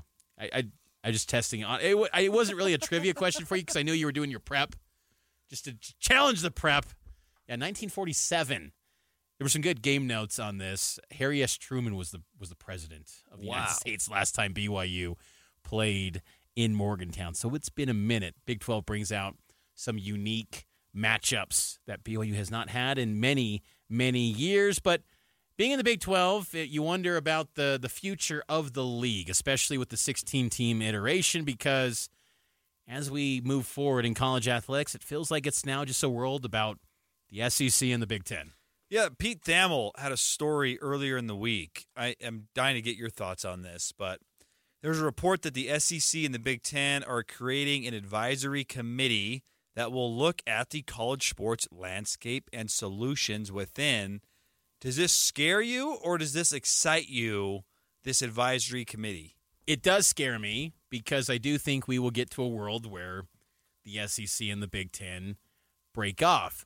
But I do think, though, that, that might be their intentions out in, you know, Birmingham, Alabama, where the SEC headquarters are, and Rosedale, Illinois, where the Big Ten headquarters are. That might be their hopes to just break away and do their own thing because they think they're bigger and better than everyone. But at the same time, these TV networks still hold the power. ESPN and Fox, and ESPN and Fox are paying $2 billion to the Big 12. They're not just going to say, hey, see you later, SEC Big 10. We're paying $2 billion for a second tier product that's in the Big 12. Yep. I still think also, too, for the SEC and Big 10, even though they've branched out and become more national leagues, that you still need to have a structure that includes Kansas football. Like it, it- it's not critical. Like no one's been saying on Saturday afternoons, I need to watch the Kansas Jayhawks in the college football schedule. Uh, traditionally, like maybe more so now, but I just still think there needs to be some sort of sense of here's this underdog, here's this. Because you're getting to a point with these conferences. What are you going to have playoffs within the SEC to determine who the SEC champion is, and then that goes into a playoff against the Big Ten? I, I, I think people are kind of getting ahead of themselves with this story and just assuming that they're just going to, you know, im- immediately break off soon. But yeah, there is a power too because the media media funnels these narratives. They created the Power Five thing. The NCAA never created Power Five, Group of Five. That was a media concoction, and it's just stuck to where now that's part of the vernacular of college athletics, and the media is going to say Power Two and Middle Class Two with Big Twelve ACC, and then the rest of the rest. And like, I, I just think that at the end of the day, BYU's in the best league they've ever been in. I'm excited about it no matter what. And if it becomes a world where BYU and Utah and the rest of the teams in this league are just battling to be Big 12 champs, so be it. Because I'm still all for it. But I think it will test a lot of people's patience if there does come a day where the SEC and Big 10 break away. I took a, a little different approach with it.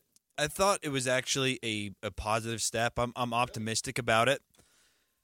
And here's the reason why. Now, it could very well go south and they could break away, but I think that would be unwise because college football, what has made college football so successful and has become one of the, the, the rising sports in this country, Mitch, is one, it's football. Football is beloved at the NFL level and it's beloved in college football. But college football is, I think, one of the only sports that is truly regional that has urgency to it. Like college basketball, and there's a lot of other college sports that are regional, but there's no urgency. You only pay attention at a certain point of time. Case in point, the NCAA tournament, also the College World Series. No one gives a flying rip about baseball until it's down to the College World Series. That's just that's the facts. But football from week one until this new expanded college football playoff, there's tremendous interest from coast to coast. And I think if you were to break away Big Ten and SEC, it would still be popular, no doubt about it, but you would lose a lot of regional interest in the sport over time because if you're going to break away and try to pattern yourself off the NFL, you're not you can't compete with the NFL. Like I just finished reading this book. It was really fascinating called the like the demise of the USFL. And the USFL was like making waves as a spring football league. Think back to when Steve Young was with the LA Express. Mm-hmm. Then Donald Trump got in there, uh, potentially the next president, Donald Trump, and was we like, got to go to the fall. We, we- got to go to the fall. Yep. And there's We one gotta- thing I know about football. we got to compete. We got to take down the NFL, and it crumbled. And I, I want to believe, and this could very well be the the Greg Sankey optimist in me, Mitch. I want to believe that they're going to come together and figure out a way to where there will be some sort of separation, but it will be much larger than just the SEC and Big Ten. And they'll create something that kind of models what Chip Kelly was talking about, where you'll have a regional base in every part of the country. Yeah, it's not going to be 100 and something teams, but maybe it's 60 or 64, and you break away and, and create this upper subdivision. But I, I, I've kind of looked at it as, as a positive. Like, hey, there are a lot of problems here. How can we fix it? And the solution is not SEC and Big Ten breakaway. It, look, if they can find some sort of resolution to NIL and transfer portal, because that's the, the main reason they're doing this, because Tennessee is suing the NCAA for investigating Tennessee into NIL violations. which I'm sure they did do the Oh, violations. her- but at the same time, you go, the NCAA just made it a free for all on July 1, 2021. Now you're suddenly trying to be big and bad. Like, come on, True. give me a break. Yep. Uh, yeah, sure. All these teams have been shady for years. I mean, they all have. Yep. Now it's just above board. But if you can get some regulations, great. By all means, SEC and Big Ten, please do it. Yep. Uh, but I just I don't see much changing. I I'm very curious to see. I think eventually, and, and Mark Pope kind of referenced this in when he was talking about NIL this this week when he was asked about it. We probably got to get to the system where it's got to be revenue sharing, 100%. and the players somehow get a cut of the media rights, and schools that are willing to play that game. You're going to be, probably be part of the that new system, and if you're not willing to play that game and get to that level of relationship between maybe employee and school, Yep. uh, then then you're probably going to be left behind. Eh, look, it, that's we're getting There's way too much money being paid to coaches and to universities from a media deal to not have the players in it. it's so crazy to think of how, about how much college sports has changed since you and I took over this show in 2019. I know. I can only imagine what it's going to be five years from now in 2029. Uh, it just it's wild, and hopefully there's some more regulations. And again, to your point, to, to kind of take a positive look, if the SEC and Big Ten can bring that for college sports, I'm all for that because this world of where rosters are just basically re-recruited Totally. every single year, that's draining. I mean, Yeah. how do you expect Kalani Sitake and Mark Pope to really develop and build cultures when they're just always having to say, "Are you good? Are you going to stay? Are you Yeah. leaving? What's Totally. the deal?" So it's it's I will a say unique this, world Mitch, right now. The snake in the grass is the Big Ten. Yeah. The Big Ten has been a problem for five years For now. sure. They sabotage the alliance. So the big if anyone's gonna bring down the sport, it's the Big Ten. They seem like the greediest, for that's that's for sure. We got to take a break. Hour number three coming up next. We'll break down BYU, West Virginia with a three pointer here on KSL. It's Cougar Sports Saturday. It's complete. Another touchdown! Cougar Sports Saturday. A presentation of KSL Sports. KSL Sports. Left wing for three. He got it again! BYU Sports Talk by Cougar fans for Cougar fans. Here are your hosts, Mitch Harper and Matt Baiamonte. On Utah's legacy home of the Cougars. KSL News Radio, 102.7 FM and 1160 AM. Two hours from now, the Cougs and the Mountaineers will tip off in Morgantown. Pregame coming your way in an hour, but lucky for you, Cougar fans, you have us. You've had us since noon until 3, and we're going to start pregame a little early right now with the three pointer. It's something we do on game days here, where we dive deep to get you ready for the matchup with a key stat, some players to watch, some bold predictions. Let's start off, Mitch, with you and a key stat in the matchup. So the numbers for me to that are kind of interesting: 179 for West Virginia, 95 for BYU. That's the amount of free throw attempts each team has attempted in Big 12 play. West Virginia, number one at getting to the free throw line in the conference. BYU, dead last. They settle for a lot of jump shots, obviously. But now with a little bit more of a post presence with Foose, who was 4 of 4 from the free throw line last week against Texas, you wonder if BYU can maybe get some calls to go their way, you know, and, and get to the free throw line because West Virginia, especially with their full collection of personnel back now, they kind of feast on the line, especially in wins over Texas, Cincinnati, and Kansas, kind of the defining moments of this team this year. That's only an eight win team. You know, West Virginia has a losing record. They're about a 150 team in the net ratings, but at home they're tough and they feast on the free throw line. So that's something to watch. BYU's got to be good at, I guess you could say, defending the free throw line. And to maybe counteract that comes into my key stat, which is BYU is second in the country in made three pointers per game. They're making over 12 of them a game. To me, if you do have a shorthanded front court with maybe Aly Khalifa not being there, he did not practice earlier in the week. On Thursday, yeah, he wasn't he wasn't practicing. wasn't Due- due to available. the flu. Wasn't available on Thursday. If he did not make the trip and isn't ready, I feel like you've got to counteract that with a lot of threes. And this team is certainly capable of it, but it's got to be consistent for 40 minutes. It can't be some explosive first half against Texas Tech and then you go cold. So the, to me, these are the type of games where maybe you just go in saying, yeah, we're going to get inside the Foose, but we're going to jack up a lot of threes. And let's just cross our fingers we shoot 37% from three and get out of here with a win. And I think it's you know you you hear this commentary and people would maybe think that haven't paid attention to West Virginia to go why are you guys talking about this game like that? It's because West Virginia again they they've had this weird year where in the off season they fired Bob Huggins who had a DUI. He had a he he said a a slur that got him suspended, and then he eh, followed that up by getting a DUI, which ultimately got him fired. And then he sued, saying I never resigned, and then he backed off that. So Josh Eilert's the head coach interim, but they've had this weird year where they had some waiver requests. They were at the center of creating the lawsuits to open up the two-time waivers. Thanks, West Virginia hasn't helped BYU, but it helped them. They got RaeQuan Battle uh, from Montana State eligible to play. They had Kerr Kriisa, who was suspended for nine games. He's now back. Uh, Jesse Edwards was dealing with a wrist injury. He was someone that BYU recruited out of Syracuse. Uh, he's back and healthy. So this is a team that is eight wins only because they really haven't ever had their full collection of personnel. The first time they did was on Wednesday night against Cincinnati, and they won. And we know about Cincinnati how good they can be.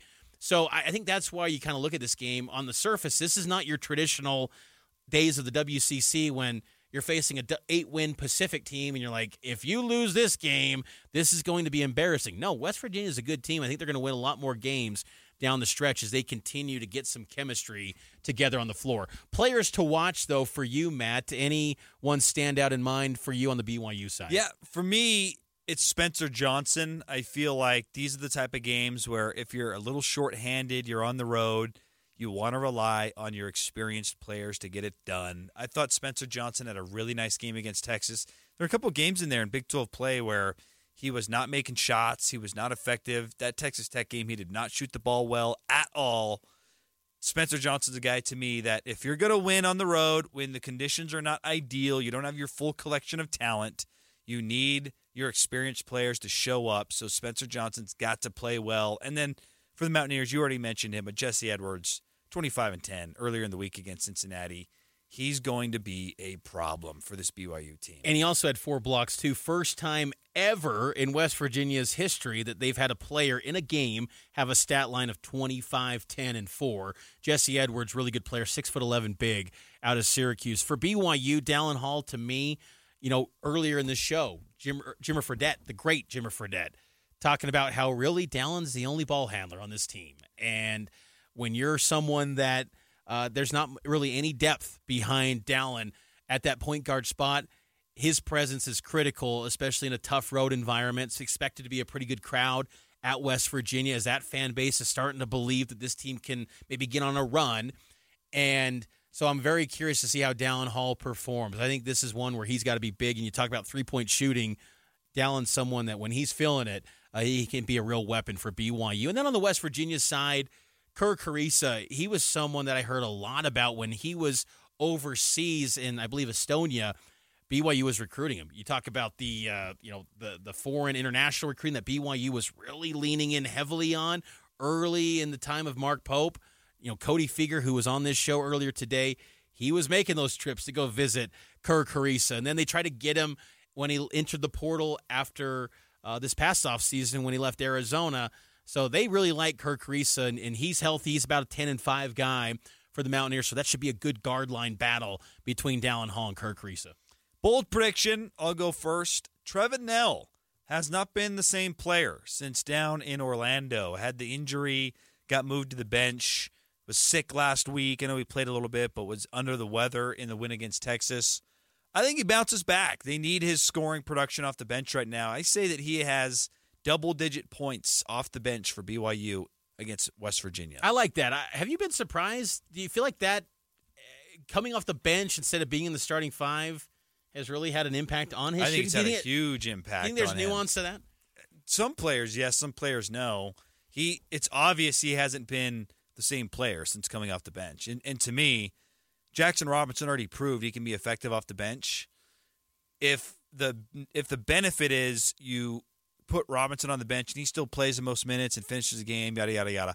But if Trevin Knell can give you the double digit scoring that you had to start Big Twelve play, isn't that a, a net positive? Yeah. No, I, I, I'd put him back in the starting lineup personally. I'm okay with that. I, I think Knell, when he's on fire, man, he's got to get back to what he was doing at Baylor, at at against Cincinnati. I mean, yeah, you can't expect nine threes every night, but he's a weapon. And BYU's got so many options when uh, they get on a roll, they can really fill it up, especially from three. And that's where my bold prediction ties in for BYU today. I'm going to go really bold. Say they knock down 45% of their three. Wow, that is bold. I, I, you if know, they I- do that, they're winning. they do. They, so I'm going to say now, do they get off the 33s? Because we did see last week Texas made it a huge priority to defend the three point line. I have to think West Virginia's going to maybe take a similar approach and say, hey, we'll try to let them beat us. They won't be paint. able to though because of Foose. I, I think the thing that we saw at the end of that Texas game is Foose is going to be a problem in the low post. And then they got Jesse Edwards to defend him, but Foose has become a better passer. And we haven't even touched on this all show. It's worth it's worth mentioning. The long rest period, only one game this week, which hasn't even been played. That benefited Foose maybe the most, to where a little extra time for him to keep recovering from the injury. So I feel like if you're going to sell out to, on the three point line, Foose is going to make you pay down low. the midweek byes too are a, a new dynamic I learned in the league this year. Uh, the only reason it's it's a thing is because there's no SEC Big 12 challenge. So it's kind of a new dynamic because typically that took place in February and that would occupy uh, a week, a mid uh, weekend. Now that's no longer an option. So it's created these midweek byes for teams in the league, which apparently was something not happening in the Big 12 conference. So BYU does come into West Virginia I'd prefer the challenge, though. I Oh, think. yeah. Uh, it would- how cool would it have been to play as we're seeing on TV right now, Texas A&M come to Provo? Like that would have been cool to avenge the, the days of DeAndre Jordan's tally ooping over BYU in the NCAA tournament. Did you get that win? Uh, but yeah, I like I like that. So this is gonna be a good game. BYU West Virginia, but it's also a, a dicey one, Matt, because on paper and the advanced metrics and analytics, it says you lose this game, BYU. Uh, this is a quad three. It it could hurt maybe by a seed line. Your NCAA tournament status. BYU's projected by many bracketologists as a five seed. Could drop them to a six because West Virginia's a and then you fall number one fifty one at Salt team. Lake, right? Potentially, I would- I would assume, but BYU doesn't have many options to turn to in that bracket with the Thursday Saturday dynamic. That could honestly help their efforts to get to Salt Lake. All right, let's take a break. Let's get to some Mark Pope comments from earlier in the week. We'll break that down, and then at two thirty, Sam Farnsworth of KSL five TV. We'll talk some hoops. We'll talk some football with Sam. Stay with us. A lot more to go before we get ready for BYU basketball pregame at three p.m.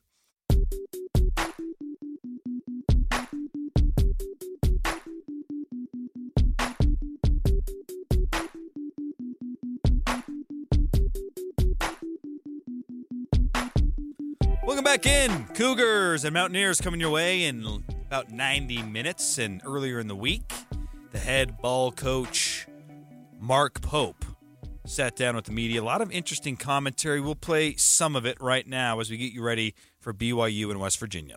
Coach, we talk with Klein football staff when they travel back east for two time zone trips. Does it affect basketball players as much as it may affect football players? Because they like to go extra early when it comes to yeah. football. I think it's it's so much easier to travel. I mean, you th- I think about I don't know how much the football equipment people are getting paid, but they should be getting paid more. That's a lot of gear. For us, it's easy. We just everyone takes one bag and we just jump on and we're gone and we're there. So I think the thing that I worry about most is the time differential. Like we went and played in Florida, it just seemed early, right? And this will be a six going to a four for essentially a four for us. So it's kind of right in our wheelhouse.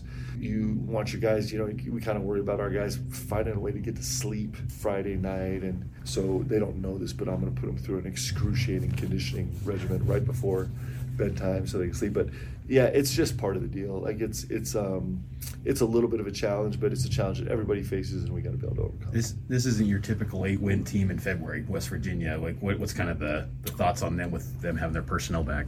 Yeah, this this West Virginia team is really good. You think about it. So all they've done in the last two weeks is beat Kansas, beat Texas, and beat Cincinnati, and that's its eight win team. Like I mean, go figure this Jesse Edwards was unbelievable last night. I mean, his size and length and the space he covers, and what was he, 25 and 10, give or take? I mean, if you talk about one piece that's going to change your whole existence as a team, and then they've got some other guys healthy. You know, their their roster's finally healthy, and you know they're great at home. I mean, they're unbelievable at home. So if you look at them statistically right now, they're actually plus 30 free throws over their opponent at home and minus 30 free throws on the road. If you can believe that, they're plus 11 percent. Uh, they're 44% shooting three at home and 33 shooting it on the road. Uh, the, you know, the, the, kind of every stat you get online, this team is a team that is killing at home right now and clearly they've beat the best in our league at their place. And so I'm gonna tell you what's great about this league is that we're going to play a team where we're supposed to win this game. Like it's like you got to go win this game if you're going to win a game, and they just beat Kansas and Texas and Cincinnati, and and like that's how awesome this league is, right? And so it's great. But like we love every bit. I can't wait to get there. Morgantown's a really special place. It's beautiful and uh, their fan base is incredible. And it's going to be a, it's going to be an unbelievable game on Saturday. Mark, what what do you attribute Noah Waterman's nice improvement or pretty pretty yeah. great improvement from one year to this year? What what's what's happened? It's him. So uh, one of the greatest things ever as a coach is when a player just makes some decisions that he's going to change. Like it was almost like in a day, guys. Like he just woke up one day and said, "I am going to approach this different. Um, he did it with his urgency. He did it with his off court life. He did it with his academic life. He did it with building relationships with his teammates. I wish I could take some credit for it, but I can't. You know, I think his teammates could take a lot of credit. I think that he takes most of the credit for just saying, you know what? I'm actually going to believe. I'm going to believe that the way I'm approaching this needs to change, and I'm actually going to change it. And so, uh, I just, you know, it doesn't happen like that all the time. And when it does, it, but it's what you dream of as a coach is to be able to just bear witness to guys growing and make shots or not, or, or not, right? Put up 20 or put up two. Like he's a different human being right now. And it's super cool, man. It's very cool. And it's a, his own doing he just got to the point where it's like, I'm going to do this different. I'm going to approach this different. It's, it's he's, he's reaping the rewards right now. How would you assess how the, the backup point guard situation is developing with you know situations to give Dallin a breather? How do, how do you feel like that's progressing? Yeah, um, I think it's going to be super interesting. I mean, we're still trying to figure it out. Trey's obviously given us some uh, some great life. Jax is uh, really interesting, trying to find more space for him to be on the floor more. That's probably the three guys that we're spending the most time with right now doing that. Um, and the truth is, is that for all intents and purposes, when Aly's on the floor, he's really the point guard. I mean, we're really running all the offense through him. So I kind of think of that as our four guys that are that are that are um, um, carrying the heavy burden of the playmaker role for our team and it's going to be a work in progress all season long. How does getting Foose back kind of change things going forward? His ability to score in the low post. What's interesting is this league is the more the farther we go on, the more he's going to be important in the short role. Him in the post is great. Him in the short role is massively important for us, and he's actually made a couple great plays against Texas that way. And it's a space where he's got a bunch of weapons. His, his quicks are really good to eight or nine or ten feet, and he's really comfortable getting off. He's really good off the bounce. Um, if, if people don't rotate a double to the short roll, and then he's pretty good at finding guys, and we've gotten better at cutting. So um, he's really important for us there, um, and clearly he's really important for us to get a standing post catch now and again. Um, but the most important thing, you know, what I was really pleased with leading up to the Texas game was his energy in transition defense, sprinting the floor and bringing energy to the defensive end, starting with transition defense, and then manufacturing rotations. With a few exceptions, he was really good, and that's where he can be a game changer for us if he can if he can be great on that side of the ball, it makes a big difference for us. Have you, have you shut down Marcus Adams, or is there a chance he still could play? Marcus actually had last week had his first full week of practice. It was incredible.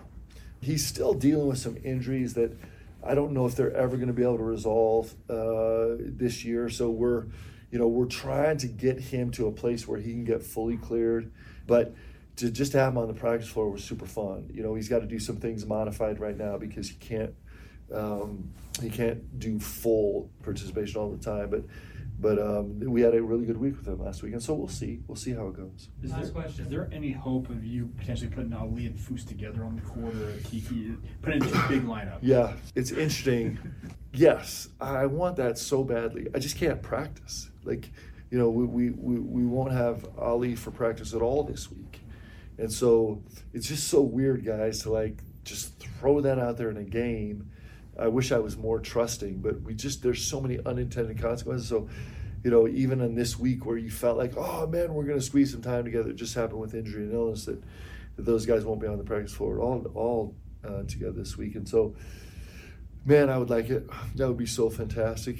Because um, those three guys, they actually have interesting ways they can function together. With with Foose and Atiki, I could probably put Foose at the four, uh, Atiki at the four defensively, and and Foose at the five offensively, just because the way Foose functions as a ball handler is a little bit different than Atiki, and and uh, it'd be all kind of interesting the the ways we could kind of squeeze one of those guys with Aly on the floor together.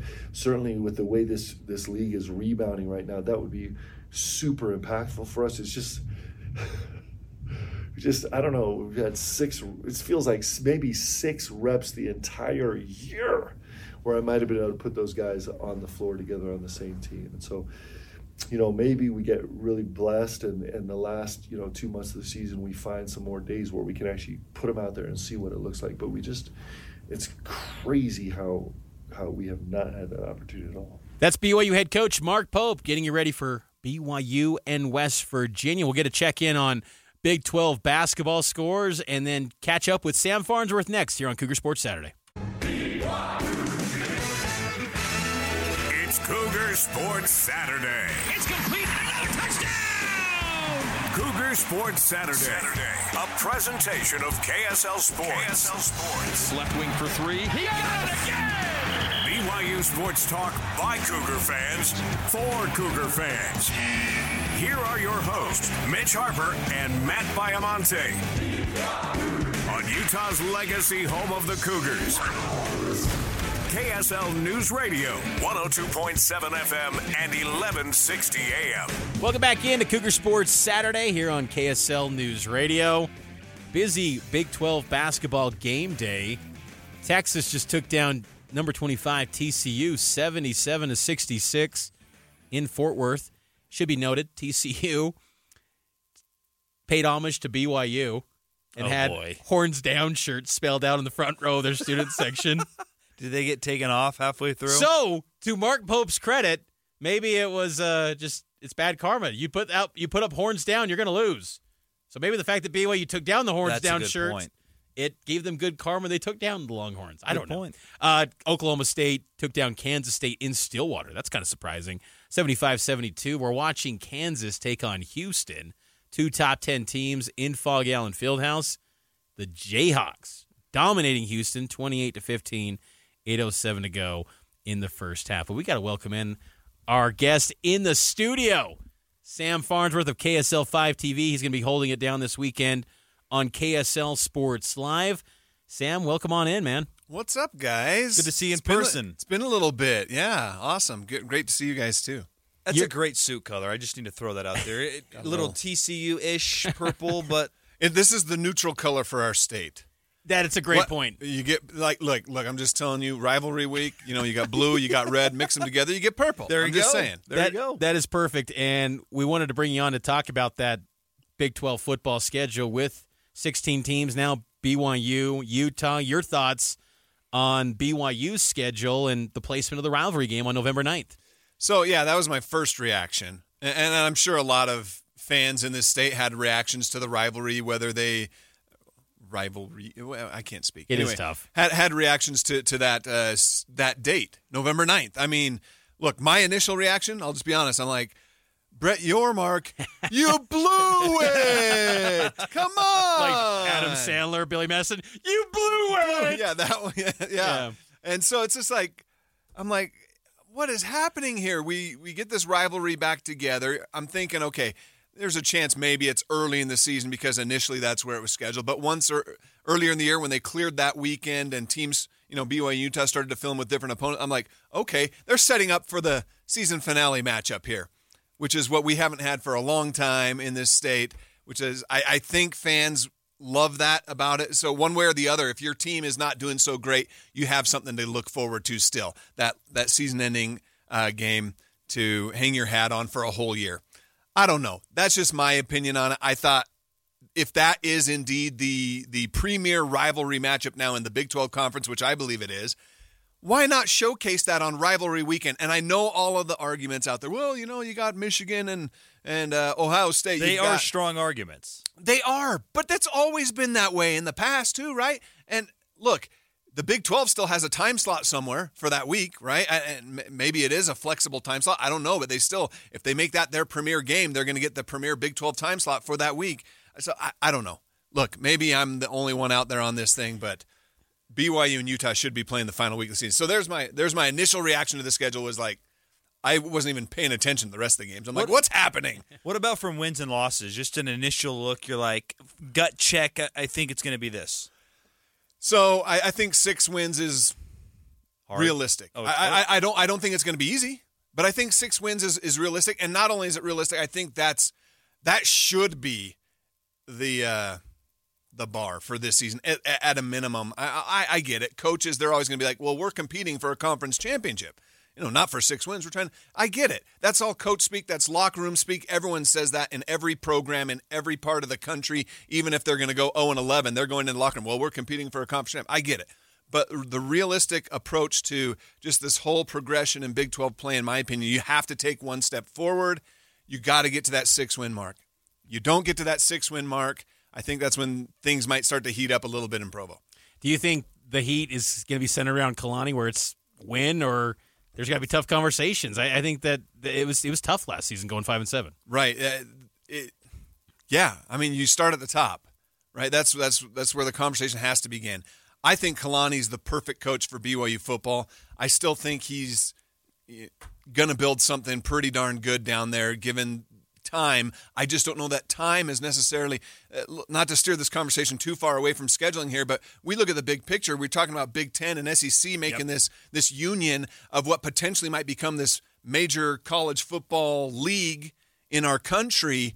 You got to be on the inside of that conversation, and if you're not winning football games in a what a lot of the country says is now a weakened Big 12 with Texas and Oklahoma officially le- leaving you've got to be at the top tier of that conference. And I don't expect them to be there this year, but it's got to happen quicker. It's got to happen sooner than later.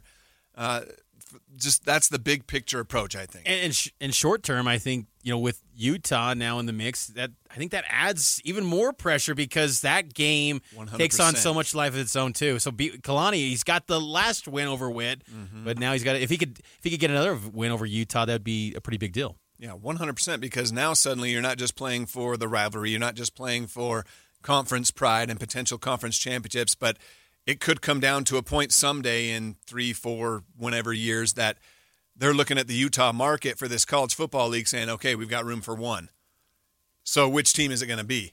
You've got to be the team winning the football games. You've got to be the team winning the rivalry. You've got to be the team winning in the recruiting battles. You've got to be that team. BYU's got to get there. Let's turn the page to hoops for a minute. BYU and West Virginia coming up in just a little bit. How do you feel about this BYU team? The, analytically, they're fantastic. Right. When you look at the conference record, it's a losing record currently. How do you feel about this group? I mean, Big 12 basketball, it's it's a real thing, right? It, this is legit stuff. It's pretty awesome every week.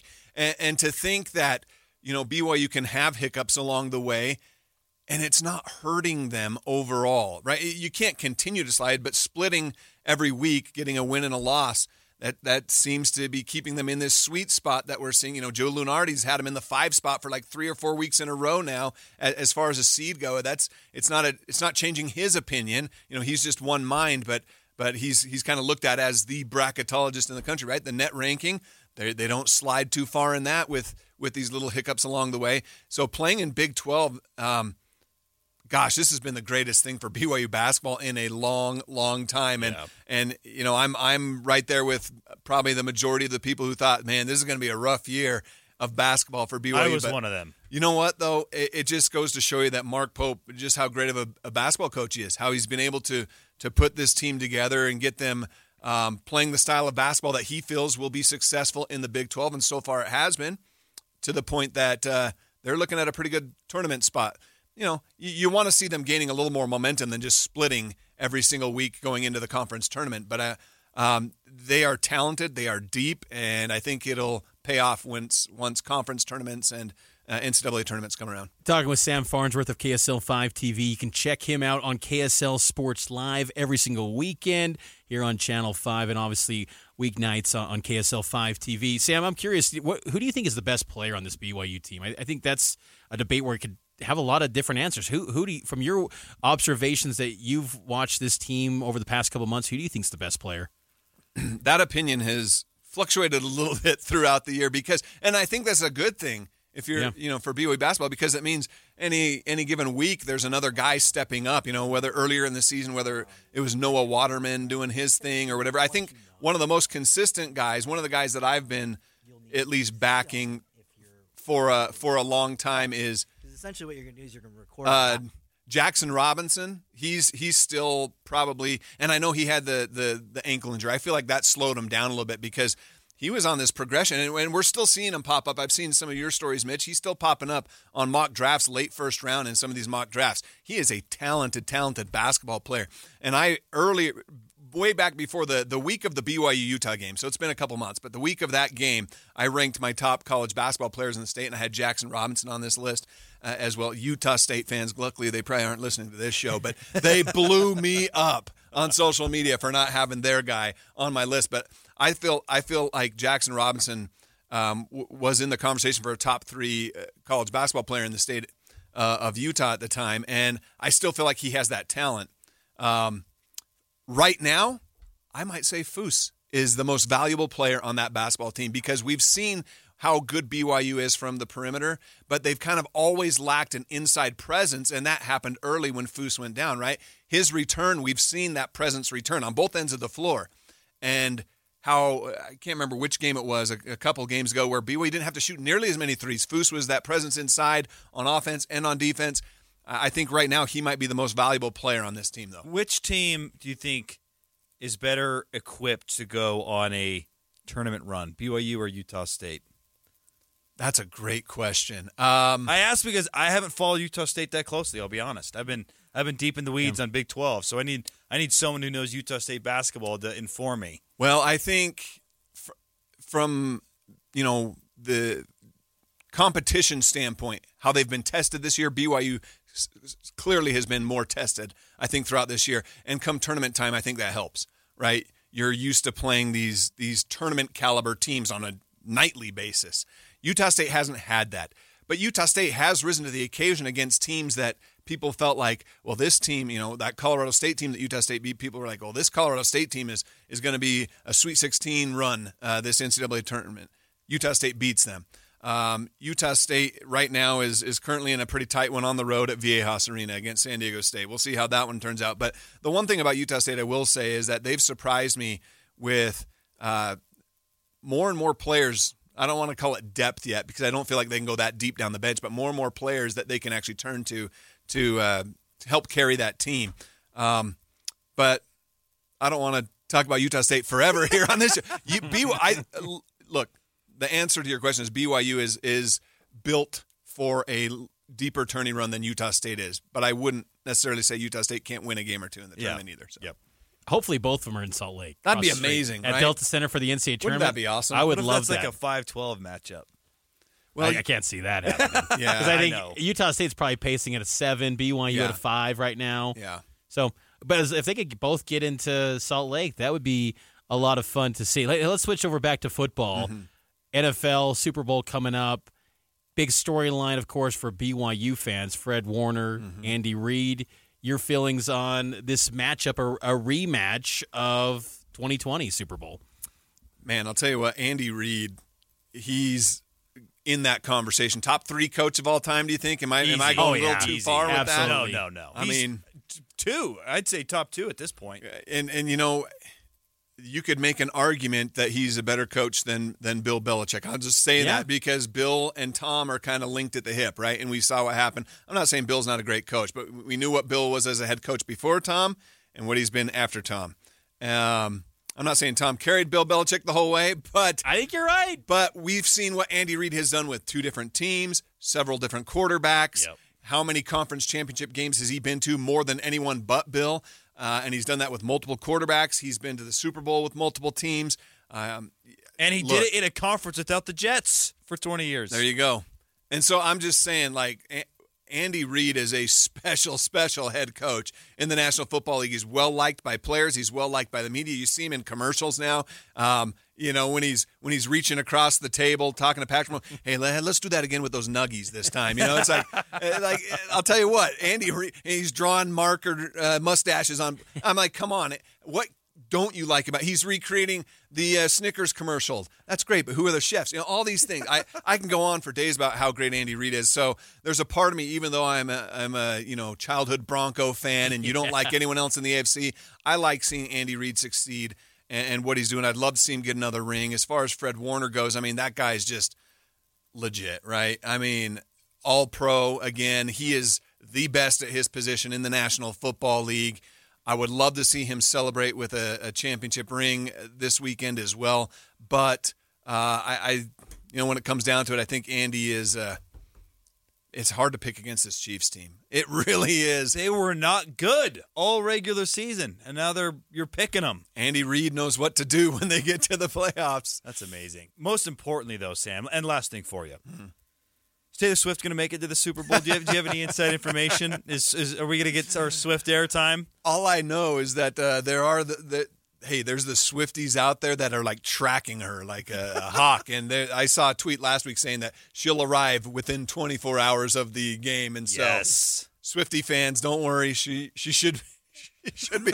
How crazy that we're talking about Taylor Swift at the Super Bowl and she's not part of the halftime show? I know. That's a, I wouldn't be I, surprised. I like it. She'll I take it it. over. I love it. I'm a big I love fan it of too. It, it genuinely seems like she's into football, which is Yeah. I, what I love. Right? I just don't love there's this undercurrent uh, political angle that's being this controversy. Totally. I'm not going to get into that. You can look it up on social media, but like that's where I think a lot of the disdain for her airtime. There's an agenda. There's something coming out of this. no, it's it's fine. Like It's as as someone who has wrote. 15 million articles on Cosmo. The sideshow antics definitely matter in these games. Hey, and one of the best. It wasn't even a sideshow antic, but one of the best moments was Andy Reid and her having a moment post game, po- uh, pointing at each other Yeah, in celebration. right. I thought Yeah. that was pretty cool. Hey, on the spot, Sam, real Yeah. quick before we let you go. Best BYU Super Bowl moment ever. I know it's on the spot. We didn't tee you up for this, but if you had to think on the spot, a BYU tie Super Bowl moment. it- there's only one correct answer here too. Well, there's one that immediately comes Yes. to mind, and then you have to think a little harder for some others. Uh, but uh, you know, get the monkey off my back, Yes, Steve yes, Young, yes, right? right. So Yeah, yeah. Super Bowl that- 29. That's got to be that's got to be there. And then maybe maybe there's a Dirty Dan moment somewhere Yeah. out there, or I don't know. But Yeah, it's got to be Steve Young. Gotta be Steve. Sam, always a pleasure. Good to see you in person, man. thanks, guys. All right, Thanks, Sam. that's uh, KSL five TV. Sam Farns. We're taking the break. Uh, we'll wrap up the show on the other side.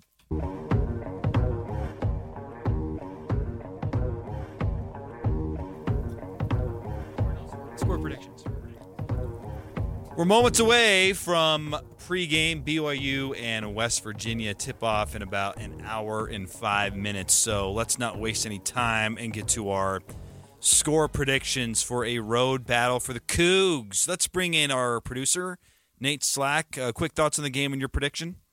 Yeah, I'm a little nervous about it just because uh, we've heard a little bit about Aly Khalifa not practicing this week, and uh, it looks like reports are starting to surface that he didn't make the trip. So if hopefully he's out, Greg Wrubell can confirm here momentarily. Yes, I hope so. But uh, hopefully he's able to go. If if not, I think what Fu showed last week is he's looking a whole lot more healthy. So push the ball down to him. I think that'll bring down the score a little bit. I think BYU can still win just because of what Fu showed last week. We've kind of got flashes of what he's been the past couple of years. So I'm going to be a little more positive than what my what my brain is telling me. But I'll go BYU 78, West Virginia 72. I'll go next. I don't think BYU wins this game. I still have some question marks about late game situations, and then you factor in the illness situation. Aly Khalifa, is he not been the most surprising standout player on the team this year? I, I, I did not believe that when he got brought in from the portal, he would have this kind of impact. It was a tough debut, and he's had to work his way back into shape. But yeah, he's had a huge impact. Huge impact. To not have him, uh, Coach Pope called him the point guard when he's on the floor earlier in the week. So even though Dallin is, uh, Hall is the point guard, he says Khalifa runs the offense when he's in the game. He, if, if he's not there, that is a massive blow. And then let's also give some credit to West Virginia, who after they have gotten players available, they're becoming better. And their their stats between home and away, they're like two different teams. On the road, everything dips. At home, everything shoots up. I, it just it's a really hard situation to be in on the road against a good team when you are undermanned. I've got to go with West Virginia. I, I'm feeling like Nate in this game, where my mind is or my gut is telling me to pick West Virginia, but you know what? I'm going to say BYU pulls off something here and kind of gives us a uh, a real strong showing and pulls off a close win. 81-80 that's my prediction for byu i said they're gonna my bold predictions they're gonna knock down a lot of threes. West virginia's a team that feasts on the free throw line and mid-range shots. RaeQuan Battle is a mid-range guy so but I say the Cougars get it done and get that victory and move to four and four in Big 12 play. They'll stay in Morgantown and then travel to Oklahoma on Tuesday. But big one today between BYU and West Virginia right here on KSL. That'd be a huge win, Mitch, if they were to get that on the road, undermanned against a, a not a surging West Virginia team, but an improving West Virginia team. And to win in that fashion, a late game win, I think would go a long way to help the Cougs as they get further into Big 12 play. We will talk to you on Monday night, Cougar Nation, 6 to 7. So get ready, Cougar fans. We'll be taking your phone calls to talk more BYU and Big 12 basketball right here on KSL, your legacy home of the Cougars.